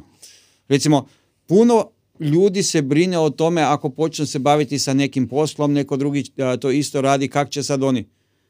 Ako ti brineš o tome da, da ćeš raditi nešto što drugi rade, pa onda to možda i nije ono što bi ti trebao raditi. Ali ako ti to radiš zato što ti to voliš, zato što ti to želiš, zato što je to tvoj poziv, onda ti nećeš ni primijetiti sve ove ostale. Jer ti radiš ono što je tebi od interesa. I mi živimo u svijetu, koliko ljudi nas ima? Dakle, ovo što nam sad pričaju da dolazi inflacija. Kak može biti da sve više ljudi ima i da, sve, da je inflacija? Pa to nikak ne može funkcionirati. Dakle, samo svoje više i više svega ima. Ne može biti manje. E, što znači svako može napredovati. Inflacija je samo nisam, nešto što... Nisam na ovaj način razmišljao, samo malo. Ako se tiska više novca, ali sve više ljudi nego što je ikad prije bilo. Da. Pa u pravu si zapravo, čekaj, morat ću još razmisliti. Dobro, kuće, nema ali- veze, ali- to je možda sada nezgodan ali da, primjer. Ali Ne, zanimljiv je primjer skroz. ako se ti baviš sa ovim poslom, šta tebe e, zanimaju oni ostali podcasteri kaj rade? Svako ima se, e, svoje i svako će naći one mušterije Ali ja koje odgovaraju. njemu. bolji od njega. Pa, ti samo budi. Tako je. E, I onda će to i biti. Pa htio sam ti reći na, I na posla primjer. ima za sve nas. Kaj god da mi radimo. Najbolji način da otvoriš restoran, gdje? pored drugog Gdje restorana. Gdje svi ostali imaju dobre restorane. Mhm. A, onaj koji se boji, taj će otvoriti negdje gdje nema nikog drugog i nadat se da će neko navratiti k njemu. E, što sam naučio zapravo bio kod tebe, kroz ovo moje pitanje, ne znam da li si me shvatio skroz, znači, učili smo da, da nije dovoljno 100, da nije potrebno dati 100% To je iluzija. sebe, energije ili nečega da bi ostvario svoj cilj, nego je potrebno samo 51% da bi se ti kretao prema tom smjeru. Mhm, tako? ko na vagi. Samo staviš na jednu 1% više i ona ide tebi u korist. Ja sam u tom trenutku kad sam to prvi put čuo shvatio to na drugačiji način, da zapravo ono kako ljudi kažu nisam uspio zato što, ne znam, ajmo sad pričati možda o ovom tržištu kriptovalute ili to je sad jako popularno i sad imaju ljudi, postoje ljudi koji su investirali novce, neki su otvarali firme koje se bave tim djelatnostima ovaj, i sad recimo to sve propadne. Ok? Da li si ti uticao na to ili nisi? I jesi i nisi, ali ti si bio mali, mali kotačić u cijelom tom tržištu, jel tako? Onda je to pitanje, ja kako sam shvatio to učenje da je dovoljno da ti se pobrineš za tih 51%, a tih 49% što je izvan te, tebe i tvoje, tvoje kontrole kroz neke okolnosti, jel? kroz okolinu, je i nebitno. Bitno je da ti 51%, da ti ideš prema tom smjeru i to je sve što, što tebi treba. 51% svega truda usmjereno prema tom ostvarenju svoga cilja. A, I ti svaki dan da to daš, to je to. Ok. E, ajde. Mm, Da li smo rekli sve što smo trebali, što si ti htio o, o ninjitsu, taijitsu? Taijitsu je borilačka vještina koju su se koristili ninđe, koje su bili sniki, imali su uvijek drugačiji način pristupa nego svi ostali. Što znači, a, definitivno i taj dio mi je pomogao u životu. Jer a, me naučio već u to vrijeme da nije bitna snaga, nego ti je bitna snalažljivost. Što znači, dogod ti promatraš svijet onako kao svi ostali, tak a, budeš onda i odreagirao. Meni je taijitsu kao takav um, jako puno pomogao jer mi je naučil uh, par stvari koje su mi jako bitne i dan danas um, sam sretan i zahvalan na tome što sam imao tu priliku upoznati te moje učitelje i koji su me u ono vrijeme voljeli jako tući, ali uh, su mi isto tako pokazali da kroz uh, ponavljanje postaješ sve bolji i da ti je potrebna disciplina da bi bilo šta usavršio. A, I to je svakodnevno isti način. Ja se sjećam dok sam ovaj, trenirao taijitsu, Mhm, a, moj trener je bio Matej. mhm. Ovaj, I onda ja kad sam za vrijeme treninga radio s njim, sve me boljelo. Znači da je bio dobar trening. Bio je dobar trening. Onda mi je bio, bio sam najsretniji kad si ti došao na seminar, Aha, pa sam njega tu. pa si njega tuko. U, to mi je bilo najdraže. Da, tako je njemu bilo drago dok je on došao prvi puta sa mnom u Japan i dok je vidio kak mene moj uh, učitelj tuče. Onda se Znači, tako lijepo smijal. Ali meni je bilo onda, um, naravno, volim Mateja, on mi je kao mlađi brat. I onda sam ovoga svom učitelju omogućio i rekao, pošto Matej uh, u ono vrijeme nije uopće znao ništa japanski, onda sam njemu rekao da evo, moj prijatelj tu ne vjeruje da to stvarno djeluje i on veli da su to slabi udarci nikakvi. Pa ga je onda tukao i onda poslije toga je Mate rekao šta mu je, šta mu je odjednom, šta me tak tuče. Pa onda sam bio zadovoljan, jer nisam bio jedini koji je dobio batine. E, kako bi usporedio, recimo, taj jitsu sa drugim borilačkim vještinama ili možda sa nekim borilačkim sportovima? Koja, koja je razlika? E, I sad, koja je njegova primjena, recimo, ovaj, da li on može biti sport ili njegova primjena ipak malo drugačija? idem to reći ovak, da u današnje vrijeme trebam se odlučiti za nekakvu borilačku vještinu, jer bi se htio baviti s tim. Definitivno to više ne bi bio taj jitsu. Mm. Jer se on u zadnje vrijeme toliko strašno promijenio da ga čak ni ne prepoznajem više kao takvo. A mene inače zafrkavaju već 30 godina da sam nekakav old school i to sve. I em, po meni tajđicu je ratnička vještina. Ona nema nikakve veze čak ni sa borilačkim vještinama, a kamoli sa sportskim vještinama. Ono što se u tajđicu uči je da em, bilo kakvo ugrožavanje da ga izbjegneš ako je ikako moguće. I ono što mi se sviđa, tam ne postoji to uh, da si kukavica ili nešto. Ne, svaka, sve što možeš izbjeći da bi tebe moglo na bilo koji način ugroziti i ti si to uspio, to je to, ti si već pobjednik. E, i to, taj način razmišljanja je već onak dosta drugačiji od ostalih, jer um, moram reći, dobro, ono vrijeme, to je ono, znaš, da sam sebe opravdam, ono vrijeme sam bio mlad, a hormoni su bili malo jači, nisam bio ni taka bucko ko sada i baš sam ovoga znal izlaziti na mjesta gdje se puno tuklo. To sam smatrao uvijek kao kvalitetnim treningom.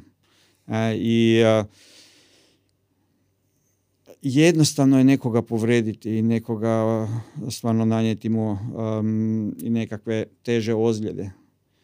E, ali um, mislim da je daleko bolje znati izbjeći takve situacije.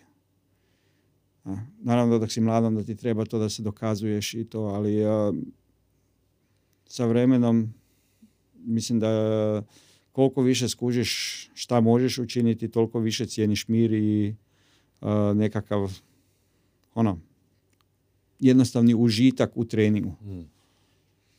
Kako danas onda reagiraš ako uopće više i dođeš u takve neke situacije gdje, gdje nastane, nastane nekakav ko- konflikt? A, prije nekog vremena sam naletio na nekakvu glupu situaciju i prvo mi je došlo da, da odreagiram i onda sam nasmiješkao se.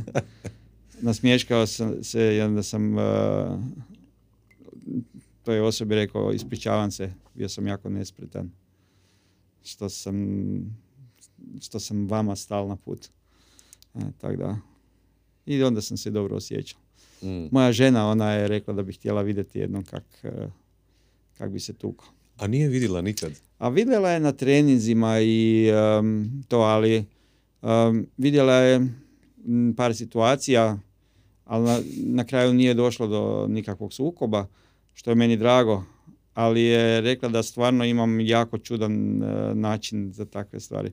Recimo, em, ne volim kad neko eh, je previše orijentiran na sebe i drugima oduzima njihove mogućnosti da normalno um, svoj tog života žive. E. I jednom prilikom bil neko iza nas i taj je sviral, trubil, mi smo bili sa velikim kamperom i e, nisam mogao ići nigdje jer je ispred mene bilo, ne. I onda je ta osoba sva ljuta kak je svirala na tom parkiralištu, izašla van i onda sam ju vidjela u retrovizoru da dolazi i a, dok je došla počela vikati, onda sam se kao preplašio, pa sam u brzini pustio kvačilo, pa se ugasili i onda nisam obraćala uopće na njega pažnju, nego joj, kako ću ga sad upaliti, neće paliti, neću moći nigdje. E, i onda ta osoba već i zašutjela i vratila se u auto, u rikverc išla onda sa druge strane uh, parkinga, pa sam za to vrijeme upalil, pa sam onda stali i blokirao mu taj drugi izlaz. To mi je nekak interesantnije. nego znači, zapravo si igrao s njim. Moram priznati da nekad to jednostavno zadovolji onaj ego. To je čak draže nego da ga istučeš, jel? Pa je, to mi je nekak... Kad se ti napraviš glupim, onda ti zapravo E, bude ta situacija još smiješna. Da, da, A. da, da. Savršeno. A, a šta si rekao, a, ili šta bi rekao, osim taj a da li gledaš nekakve druge, možda, da li gledaš borilačke vještine danas? Šta misliš o, o mixed martial arts, možda organizacijama kao što UFC? Mislim da je ok, zato što je to fantastičan način da muškarci uh, budu aktivniji, da nešto učine što bi bilo, ajmo, tipično klasično muški agresivno. Mhm. E, I uh, imao sam čak jednoga dečka kojega sam uh, podržavao, Teo Horvat, on je boril se i njemu sam, uh, s njim sam radio malo u kombinaciji sa još uh, drugima. Znači, moj, je bio, moj zadatak je bio samo ravnoteža i udarci nogama Mhm. zato što taijitsu, to jest ninja imaju jako dobre udarce nogama i um, super je to išlo. Mi smo njega stvarno fino pripremili za te borbe i tako da uh, nisam više toliko aktivan, slabije ne stignem baš ni trenirati, ali uh, i dalje me interesiraju borilačke vještine, ono što sam sada više u zadnje vrijeme posvećujem više vremena opet onim klasičnim e, stvarima koje nisu tak fizički naporne. Volim bacati šurikene, pošurike najviše one kao čavlje, Mhm. pa noževe, luk i strela, tak, te stvarčice koje više nisu onak fizički Mm. naporne. A, obožavam dok mi Mate dođe, on mi je još uvijek najdraži za trening. Naj, najviše Imam neku ekipu. istući. Da, imam neku ekipu sa kojom treniram, Mhm. ali nije to više ni blizu onak kak je to nekad bilo.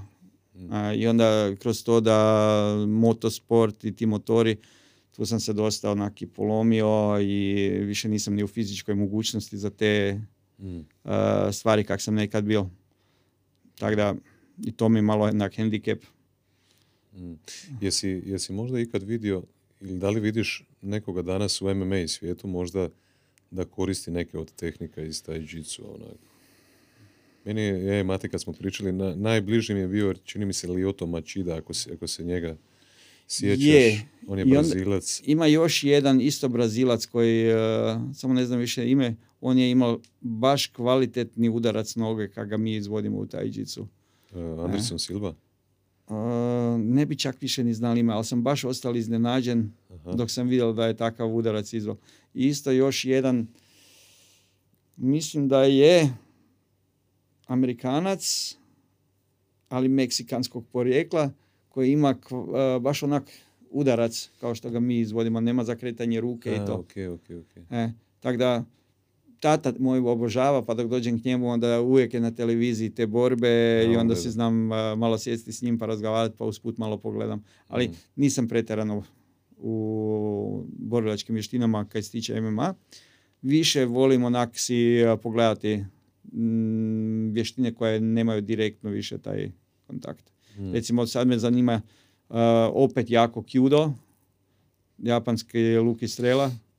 E, to mi je interesantno i, uh, i aido, to jest kenjitsu. Mm. To više ono meditacija u pokretu. Valjda sam došao u te godine gdje mi to više godi. Sve u svoje vrijeme, da. E, I tamo u Japanu, osim, osim tradicionalne japanske kineske medicine, osim taijitsua, a, si zapravo upoznao te ljude za koje si rekao da su u, u prvom trenutku su ti se činili kao luđaci, u prvom trenutku si išao tamo samo da bi mogao nešto pojesti. Pa, hranili su me Ovaj, fino. Nahranili su te, ali onda su ti malo i zagolicali maštu, pa, pa ovaj, si nastavio odlaziti tamo Mhm. i e, stekao si to znanje. Sad ja ne znam koliko si ti sp- spreman pričati o, o, o tim stvarima ili ti ćeš, ti ćeš odlučiti koliko želiš reći, Ok. šta želiš reći. E, ti to nazivaš danas šimpo, Danas tako? to zovemo šimpo, put srca. Ok. E, I em, kao što si rekao, to s početka sam došao u kontakt. A moj mentor, eh, dr. Tagagi, on me je, po mom mišljenju, pošto je on poznavao toga glavnoga iz, eh, iz te grupe čudnih ljudi, eh, on me valjda preporučio tamo. To je neko drevno znanje koje se prenosilo To se generacijama prenosi- u Japanu. Da, filozofija je više iz eh, daoizma, s tim da nije vezano za nikakvu vjeru. S početka sam bio nekak mišljenja da bi to bio šintoizam, ali eh, nema nikakve ni veze s tim i kasnije dok sam bio na tim višim stupnjima, onda sam imao više prilike razgovarati i onda mi je bilo rečeno da daoizam eh, služi kao filozofski, kao filozofska pozadina svega toga, ali je čisto samo ovoga um, priroda postojanja. I zato ima toliko čudno uh, puno imena za to, jer um, To je men- univerzalno znanje očito koje ne može se zakačiti za nijednu kulturu, ni apsolutno i ovi koji su pohađali te tečajeve, uh, dok sam mi rekao, ajde vi meni sad dajte nekakvu definiciju toga što ste vi sad naučili na tom tečaju. E, I niko ne zna na koji način bi on opisao to što je naučio. Jer to što te, što te taj sistem uči je u biti samo a, znanje o životu. I podučavate te nekakve zakonitosti koje su tu Mhm. i da ih ti možeš razumjeti. E, I ne pripada nikakvoj nekakvoj e, grani razmišljanja, dakle nije stoicizam ili neke tak da ti ono tako da i meni samom u koji to već radim uh, ne smijem se ni sjetiti koliko dugo još uvijek ne znam na koji način da predstavim taj sistem Mm. E, jer em, on te samo uči biti ljudsko biće i iskoristiti te potencijale koje ti kao ljudsko biće imaš. Što znači, prvo i osnovno je da te nauči uh, o svjesnosti. A, I na koji način da razumiješ svoje postojanje i da kroz to onda i shvatiš šta je tvoj životni smjer i šta bi ti trebao i kako bi ti trebao živjeti i daje ti tehnike koje će ti omogućiti da prepoznaš šta je tebi tvoj smisao i um, kako ćeš iživljavati svoj život sa potpunim zadovoljstvom. Što znači, mislim, prežalosno je da veliki broj ljudi uopće nema pojma ni tko su, ni šta su, ni šta hoće. Mene to brutalno frustrira. Meni je recimo prije par godina bilo interesantno, jer u biti taj isti sistem koristim i za rad kod sebe. Mhm. Dok a, ljudi imaju životnih poteškoća pa dođu k meni, isti taj sistem koristim jer funkcionira savršeno. Nisam razmišljao do sada o tome, malo ćemo proći, ja sam isto prošao prvi stupanj, Mhm. nazvat ćemo ga Šimpo danas, Može? prvi stupanj Šimpa. Ljudima kad prepričam to, onako svi mi kažu luci. A tako mi se zove i brand isto, Da. lud, jel? Ovaj, sa dva O, da ne ispadne baš da sam lud, onak kao malo cool je, znaš. Mhm. Moja žena ima a, lukavica. Da, Mhm. kak se piše? Sa dva O. L-O-O. E, meni isto. L, O, D, da, Mhm. lud. Ovaj, a, nije mi nikad palo na pamet ranije pitanje a, da li je moguće tom znanju podučavati djecu? I od, od, i od kada misliš da da je prikladno, recimo?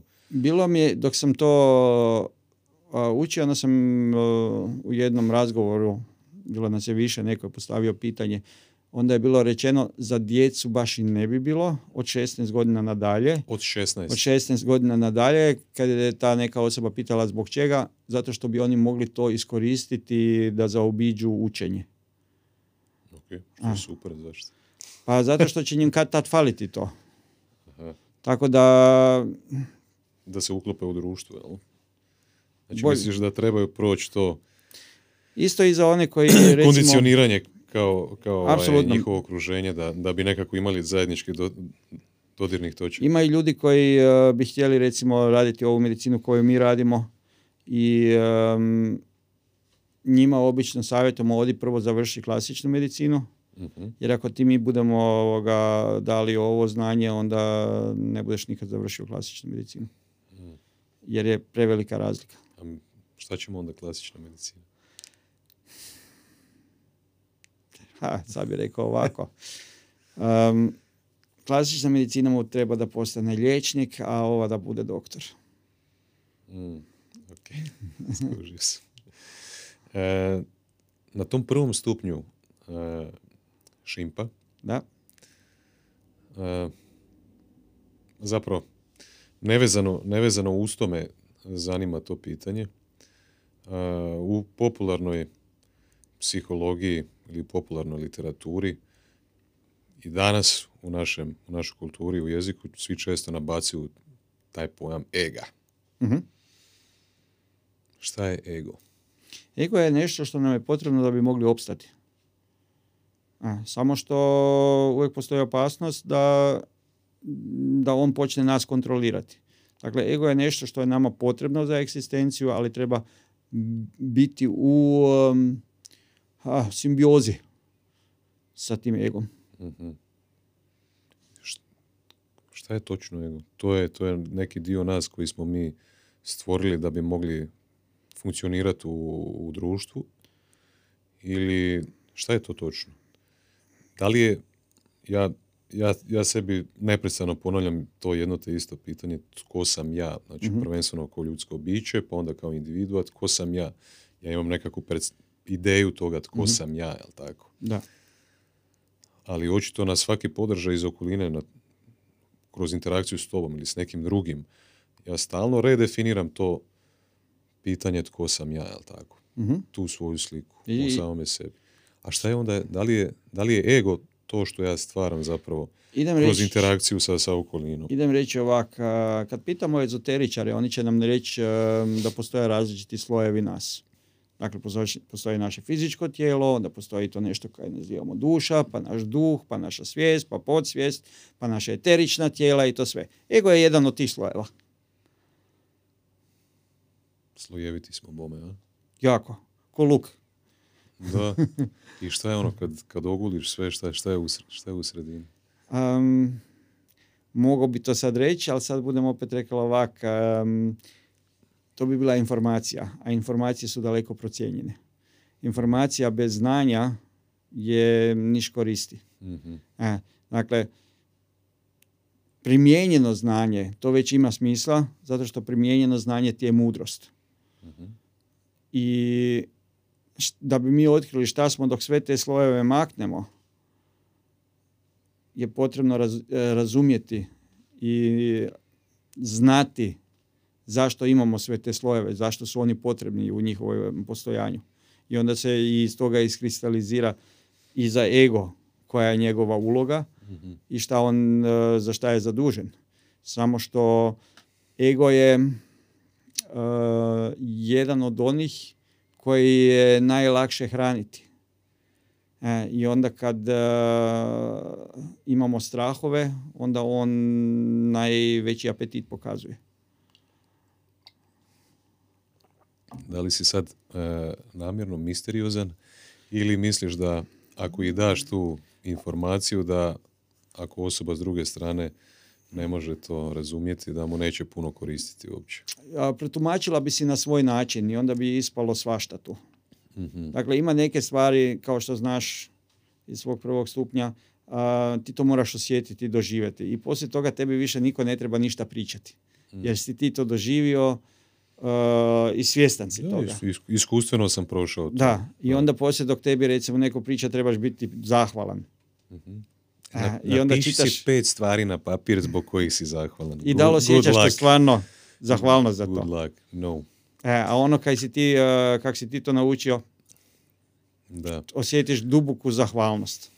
Ne bih htio o ovome pričati ovako, zato što ne želim nekome pokvariti iskustvo, ovaj, jer ipak mislim da taj element sami tog iznenađenja, Sve je to potrebno da bi ti mogao to doživjeti na taj način. A Jasno. tehnike koje se podučavaju ti omogućavaju da to doživiš.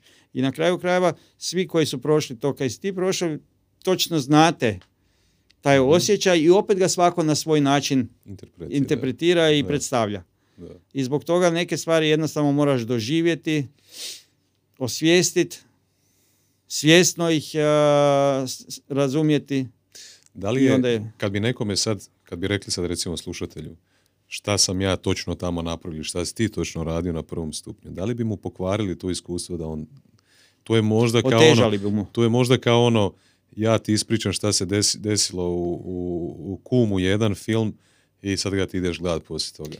Reći Mislim, ovako, iskustvo bi ti bilo sigurno lošije nego... mhm, možda je čak još intenzivnije. Ako ti idemo objasniti kak suši, uh, kakav je to okus. Ili da ti pričam Da. Nikako. m, ne ide. kakav je osjećaj e, orgazma. Kako?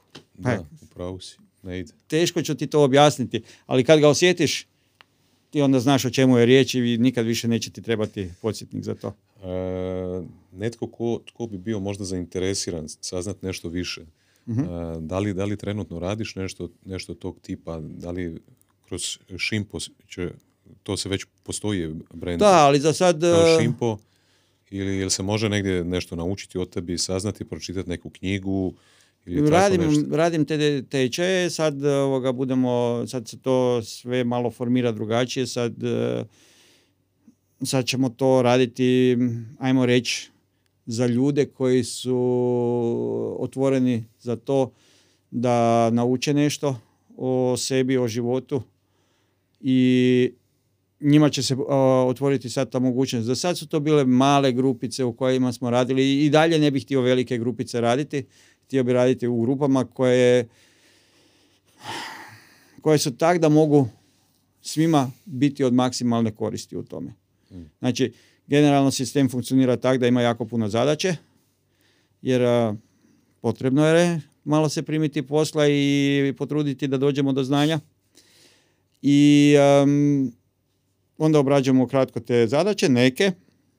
Nisu meni sve bitne, bitno je da ljudi razumiju uh, šta su radili i zašto su to radili. Dakle, toliko objasnim kak je ko, ne znam, idem reći, treba nacrtati auto, svako će nacrtati svoj auto.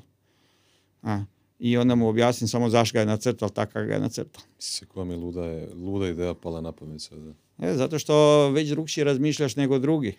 Znaš I tvoj auto ne izgleda ni blizu kao od drugih. Znaš koja mi luda ideja sad pala na pamet? Uh, slušao sam jedan podcast i onda je taj čovjek rekao kao kak imao ludi san. Imao je ludi san, u snu je e, postojao svijet u kojem je u istom trenutku na planeti postojalo par milijuna Nikola Tesli. Mhm, super. Takav je san imao. I onda sam se ja sad pomislio onak, hm, zamisli, ajmo jednu vježbicu onako, a, eksperiment, čisto mentalni za sada samo. Kad bi naučio to znanje, svakog Hrvata, znači 4 milijuna nas, Mhm. kad bi svako to prošao, kako bi Hrvatska izgledala za 10 ili 20 godina? Uh, Ajmo bilo bi jako to. interesantno. Jel da? Mhm. Jel da? Prvo, uh, ovo što sistem radi je, uh, pošto imamo te osnovne uh, doživljaje emocije, uh, osjećaj sigurnosti i ugrožavanja, prvo što bi se dogodilo, osjećaj sigurnosti bi porasao, što znači ovaj drugi bi postepeno nestao dok god uh, bi samo još postojala sigurnost. Mhm. A svaki osjećaj ugrožavanja je kočnica. Znači, sve bi bilo moguće. Mm. Jer jedino što stoji između nas i našeg cilja ili onoga što želimo je taj osjećaj straha. Jel misliš da bi, da bi ja pretpostavljam da bi to bili nevjerovatne, da bi to bile nevjerovatne razlike i u ekonomskom statusu države i političkom, u kojim, u kojim god sferama države ili kako kažu ono, A samo si zamisli šta bi Čitavi- činio da, da, da znaš onak, sa potpunom sigurnosti da ništa neće krenuti loše. Gdje bi ti bila granica? ne bi imao. I to je to. I to je ono što sistem i podučava. Da, da ti budeš svjestan postojanja osjećaja sigurnosti i ugrožavanja, ali da se doneseš svjesnu odluku i da radiš na tome da tvoj mozak bude fokusiran na sigurnost. Mm. Jer mozak kao takav, on generalno funkcionira putem slika. Znači mi dok mislimo, mislimo u slikama koje pretvaramo onda u riječi. Poslije onda te slike sve manje i manje koristimo kako smo stariji, pa samo imamo te riječi. Ali na kraju krajeva, način komunikacije i svega oko nas je u biti ono što je u nama. I ako promijenim to, onda sam promijenio i osobu. Znači, ono što vidim u ogledalu je potpuno nešto drugo nego što je bilo. I posao ovog sistema je u biti samo to da svako dobije alat da se formira onakvim kakvim on ili ona želi biti. Ja mislim da bi ti trebao biti hrvatski Joe Dispenza. U to bi bilo puno obaveza. Puno obaveza, ne voliš obaveze. ne, ne, volim, uh, volim pomagati ljudima. To stvarno volim. uh I volim vidjeti da fino uh, se razvijaju, da, da počnu koristiti svoje potencijale, da, da budu da budu kreatori svih svojih životnih želja i, i svega. Ali to je jako teško. Zato što svaka riječ, svako je drugačije doživi. I tu počinju i poteškoće. Jednu te istu riječ, kroz različito tumačenje, sa svakom sljedećom riječi svako nešto drugo razumije. Mm. I zato želim raditi u malim grupicama, kojima mogu više obratiti pažnju i u slučaju da imam osjećaj da sam trebao nešto malo bolje pojasniti, da to mogu pojasniti drugim primjerom ili na, na način na koji ta osoba bolje može to uh, razumjeti. Hoću biti tu i pomagati uh, kad me neko zatreba. Znači, mhm. ukoliko neko odluči da hoće svojim putem, to je skroz ok. Moje je samo da velim, gledaj, probaj ovak, možda će ti biti jednostavnije. Znači kad neko prođe seminar kod tebe, recimo, da ga je prošao prije pet godina, on i dan danas ti može poslati poruku i reći, e, slušaj, da. imam pitanje. Da. I tak to generalno. Većinom sam samo nekakav ha, kao informativni centar. Oni već sve znadu, nekad ne, nemaju baš pretjerano puno sigurnosti i onda, e, jel to tak i tak i tak? Jer to dolazi od toga, jel to onda se posljednično to i to, i mhm, ok, ajde, čao. Ali te ljudi koji su bili na tvojim seminarima ne tretiraju, ne smatraju gurujem, kao što si rekao, da, mm. da, da u potpunosti bježiš od, od takve uloge i ta uloga ti se Mi svi idemo u istom trenu kroz ovaj život. uh a, I svi smo mi jednaki. Meni je krv jednako tak uh, crvena kao i svakomu drugomu. I dok umrem raspašću se kao i svaki drugi. Dok uh, prije nego što sam se rodio, drugi ljudi su bili tu. Dakle, ono što si sam vidio, uh, sistem te uči kroz te različite korake, da budeš samo svjesnije ljudsko biće i da, da smo svi tu jedan za drugoga. Mm. Dakle, svi mi služimo jedan drugomu. E, pitaću te pitanje, ali prije toga ću samo slušatelju reći da obavezno pogleda e, na YouTube-u Dominik Tešić 111 izazova, znači 111 videa, mm tako? E, jedan neobičajni pristup za, za YouTube Znači ti si doslovce napravio 111 videa koji traju od minu, minutu i po do dvije. U trenutku dok uopće nisu poslije ovi YouTube shortsi ili šta ti ja znam. To je bilo prije ne znam koliko, par godina, ali tako malo više. u biti moram priznati da kad se tiče tehnike nisam niti pretjerano zainteresiran za nju, niti imam nekakve ideje kaj raditi s njim. Mi smo došli na te videe isključivo samo zato što je počela ona korona. Aha, e, I onda imam tog e, jako dragoga prijatelja koja je fantastična osoba. Uh, Luka, je? Da, imao si priliku ga i upoznati. I nas dvojica smo razgovarali ono kao, u, puno ljudi mi se javlja, strah ih je i um, kaj, kaj misliš o tome da damo onak 111 dana izazov da prvi period prođe, a da imaju nešto uh, što bi mogli Mm. raditi. I tako da smo onda sjeli, u biti za sat, sat i pol vremena sam napisao tih 111 točki. Mislim za sat i po vremena vrlo im, Tak da- im- impresivno. Tako da vidi se da to nije profesionalno snimljeno, mi smo to onda u dva dana a, snimili i on je puštao onda svaki dan po video. Ali jako bitni ovaj praktični podsjetnici za život. Vrlo jednostavni, jako bitni. Evo, ja sam uživao neki dan dok sam slušao, dok sam se malo pripremao za naš intervju. Mhm, Tako da evo, Drago mi. pogledaj, poslušaj. Pomoći ti sigurno.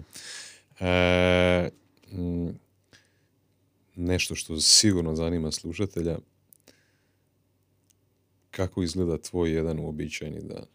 Jel ti tamo kroz te vide zapravo vodiš nekako ono, ok, ranije legni, zašto, pa idemo sam tako jako dalje, različit. Korak, korak po korak. Tu sam jako različit. e, Prije nego što sam se oženio, onda sam baš e, živio dosta onak disciplinirano. am, imao sam te svoje rutine, redovito sam meditirao i e, imao sam ha, imao sam jedan ritam koji je bil dosta naporan. Recimo Matej, on je jednom prilikom tak čudno komentirao kad meni je bilo onak, kak?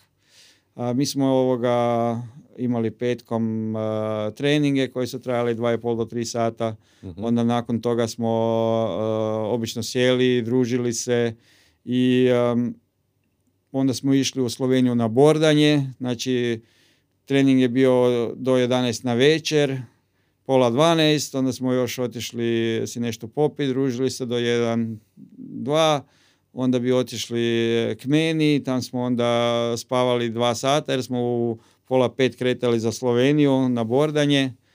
Onda smo cijeli dan bordali, od, znači od prve, um, prvog lifta do zadnjega, pa onda bi, uh, ako bi pre, ostali tamo, onda bi nekoga upoznali, neko društvo, pa s njima još, pa onda opet malo spavali, pa ujutro odmah na prvu, uh, na prvi snijeg i poslije sa zadnjim spustom onda pakirali to sve, sjedali u auto i vraćali se natrag, što znači da u tih tri dana smo spavali možda 6-7 sati. I meni je to bilo ok, meni je to bilo onak normalno, jer eh, dok sam trebao malo energije, onda sam si malo zmeditirao i vratilo se opet sve natrag.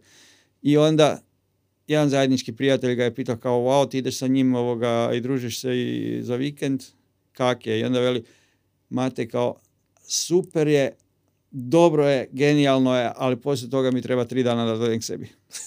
A meni je to bila kao u ono vrijeme nekakva normala. E sad kak sam se oženio, više uživam u tome da da mi bude lijepo sa mojom ženom. E, volim voziti motore i dalje, ali e, volim sa njom putovati. To nam je nešto što nam je fantastično. Jedno što nas ova korona sada malo ovoga ometa. A, inače smo svake godine išli jednom za Japan. Tu sam presretan da je ona zavoljela strašno Japan. Tako da svake godine onda jedno putovanje za Japan. I prednost mi je bila uh, u tome što sam u Japanu dok sam živio bio jako siromašan, pa se znam sa super malo novaca snaći. I um, mi odemo tamo i to nam je jeftinije nego kod nas otići na more. Mm. Samo sad je Japan nažalost zatvoren, tako da... mm. Zatvoren je trenutno, ne? Da, ja, još nije otvoreno, ali mi jedva čekamo da se otvori pa da opet zbrišemo tam. Mm. E, spomenuo si meditaciju. Jel, Mhm. jel imaš još nekakvih možda e, aktivnosti kroz dan koje, da li medi- meditiraš svaki dan i dalje ili si, ili si i, i tu isto nered, neredovitije postao? Neredovito. E. Jel ima nek- neka navika koju si Imam, se imam si dalje? navike one e, jednominutne me- meditacije. Ok, te su mi super E. zapravo. To mi, je, to mi je još uvijek nekad znam onak, u zadnje vrijeme sam počeo a, raditi jednu kreativnu meditaciju ujutro kad se dignem, to jest kad se Mhm. probudim. Onda se je, ovoga, napravim tu vrstu meditacije. I kad idem spavati onda si a, radim još jednom ono sve što je bilo tog dana, ali se složim sa ishodom a, kakav bi mi bolje odgovarao. Tako da još jednom retro uh, pustim si dan da Mm. prođe, ali ga posložim onako kako bi meni bolje odgovarao. Mm. E, i onda ga završim i obično zaspim kod truba. E, uskoro ćemo završavati, pa ću ti pustiti još, još koje pitance. Nećeš vjerovati, ali proletilo je puno vremena. E, ambicija, evo, to me, to me zanima. E, zanima me, e, znači, ako znaš, a znam, znam da znaš, ovaj, da limita nemaš, Mhm. kako si neki čovjek odredi dokle želi ići? Ambicija. Neko želi biti vladar svijeta, neko želi biti Vladimir Putin, Mhm. neko želi biti Elon Musk. Ovaj, kako se tu ovaj, s tim postaviti ili nositi? Gdje je kraj uopće? A koliko ti je manje samopouzdanje, toliko imaš više ambicija. Mhm, interesantno. A, tako da, Misliš da je to tako jednostavno? u prirodi sve je nekak jednostavno. Mm. Misliš, misliš da nema one potrebe ja želim A iz, od kud ti dolazi? svijetu, ja želim Da, da, ali pomažemo onda da bude onak kak meni se čini da je sigurno, pametno. Sigurno, naravno E. da. Mislim, a, po čemu ćeš prepoznati osobu koja je puna samopouzdanja? Ja bih rekao da je to osoba koja je mirna, staložena, osjeća se neugroženo, ti se ugodno osjećaš u, u njenom društvu zato što ona tebe prihvaća i poštuje nekako. I koliko ta osoba ima potrebe mijenjati svijet?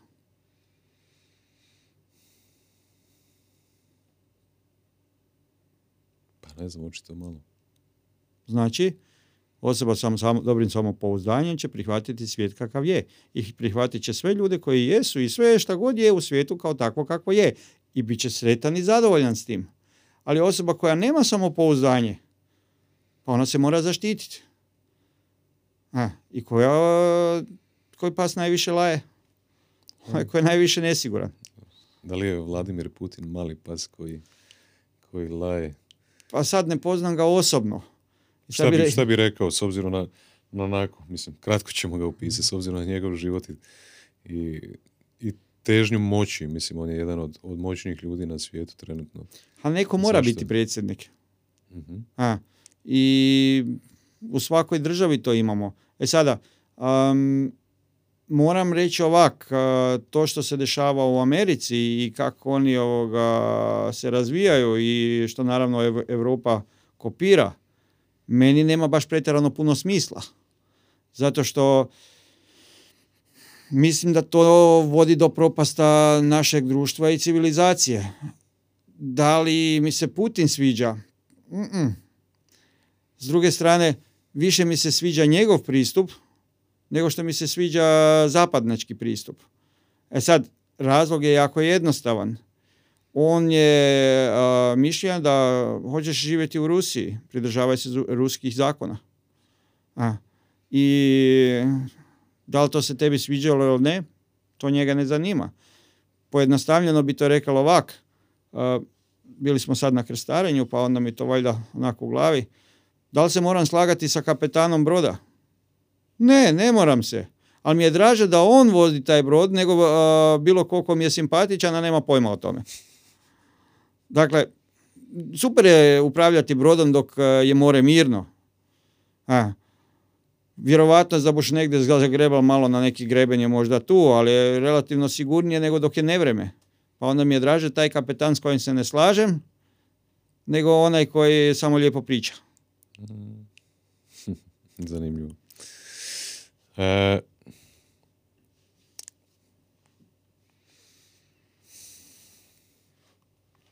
šta je, imaš pitanje? još dva samo. Šta je po tebi uspjeh? Koja je tvoja definicija uspjeha? Mogu ti Ili- reći moju prvu? Ili koji je smisao života po tebi? To su dva pitanja. Ili jesu? Pitam Uspjeh tebe. Ili smisao? Ja, ja uspjeh dajem jednako smisao. Ok. Um, ovak ću reći. Moja prva definicija dok sam počeo u Japanu uh, o bogatstvu je bila definirana na taj način da bogat sam kad si mogu priuštiti nešto za pojesti bez da moram gledati uh, na cijenu. Mhm. A, I to je bilo, to je bilo za materijalno bogatstvo. E, za uspjeh je bilo kad e, pogledam svijet i os- iz mene izađe lagani osmijeh. Onda sam uspješan.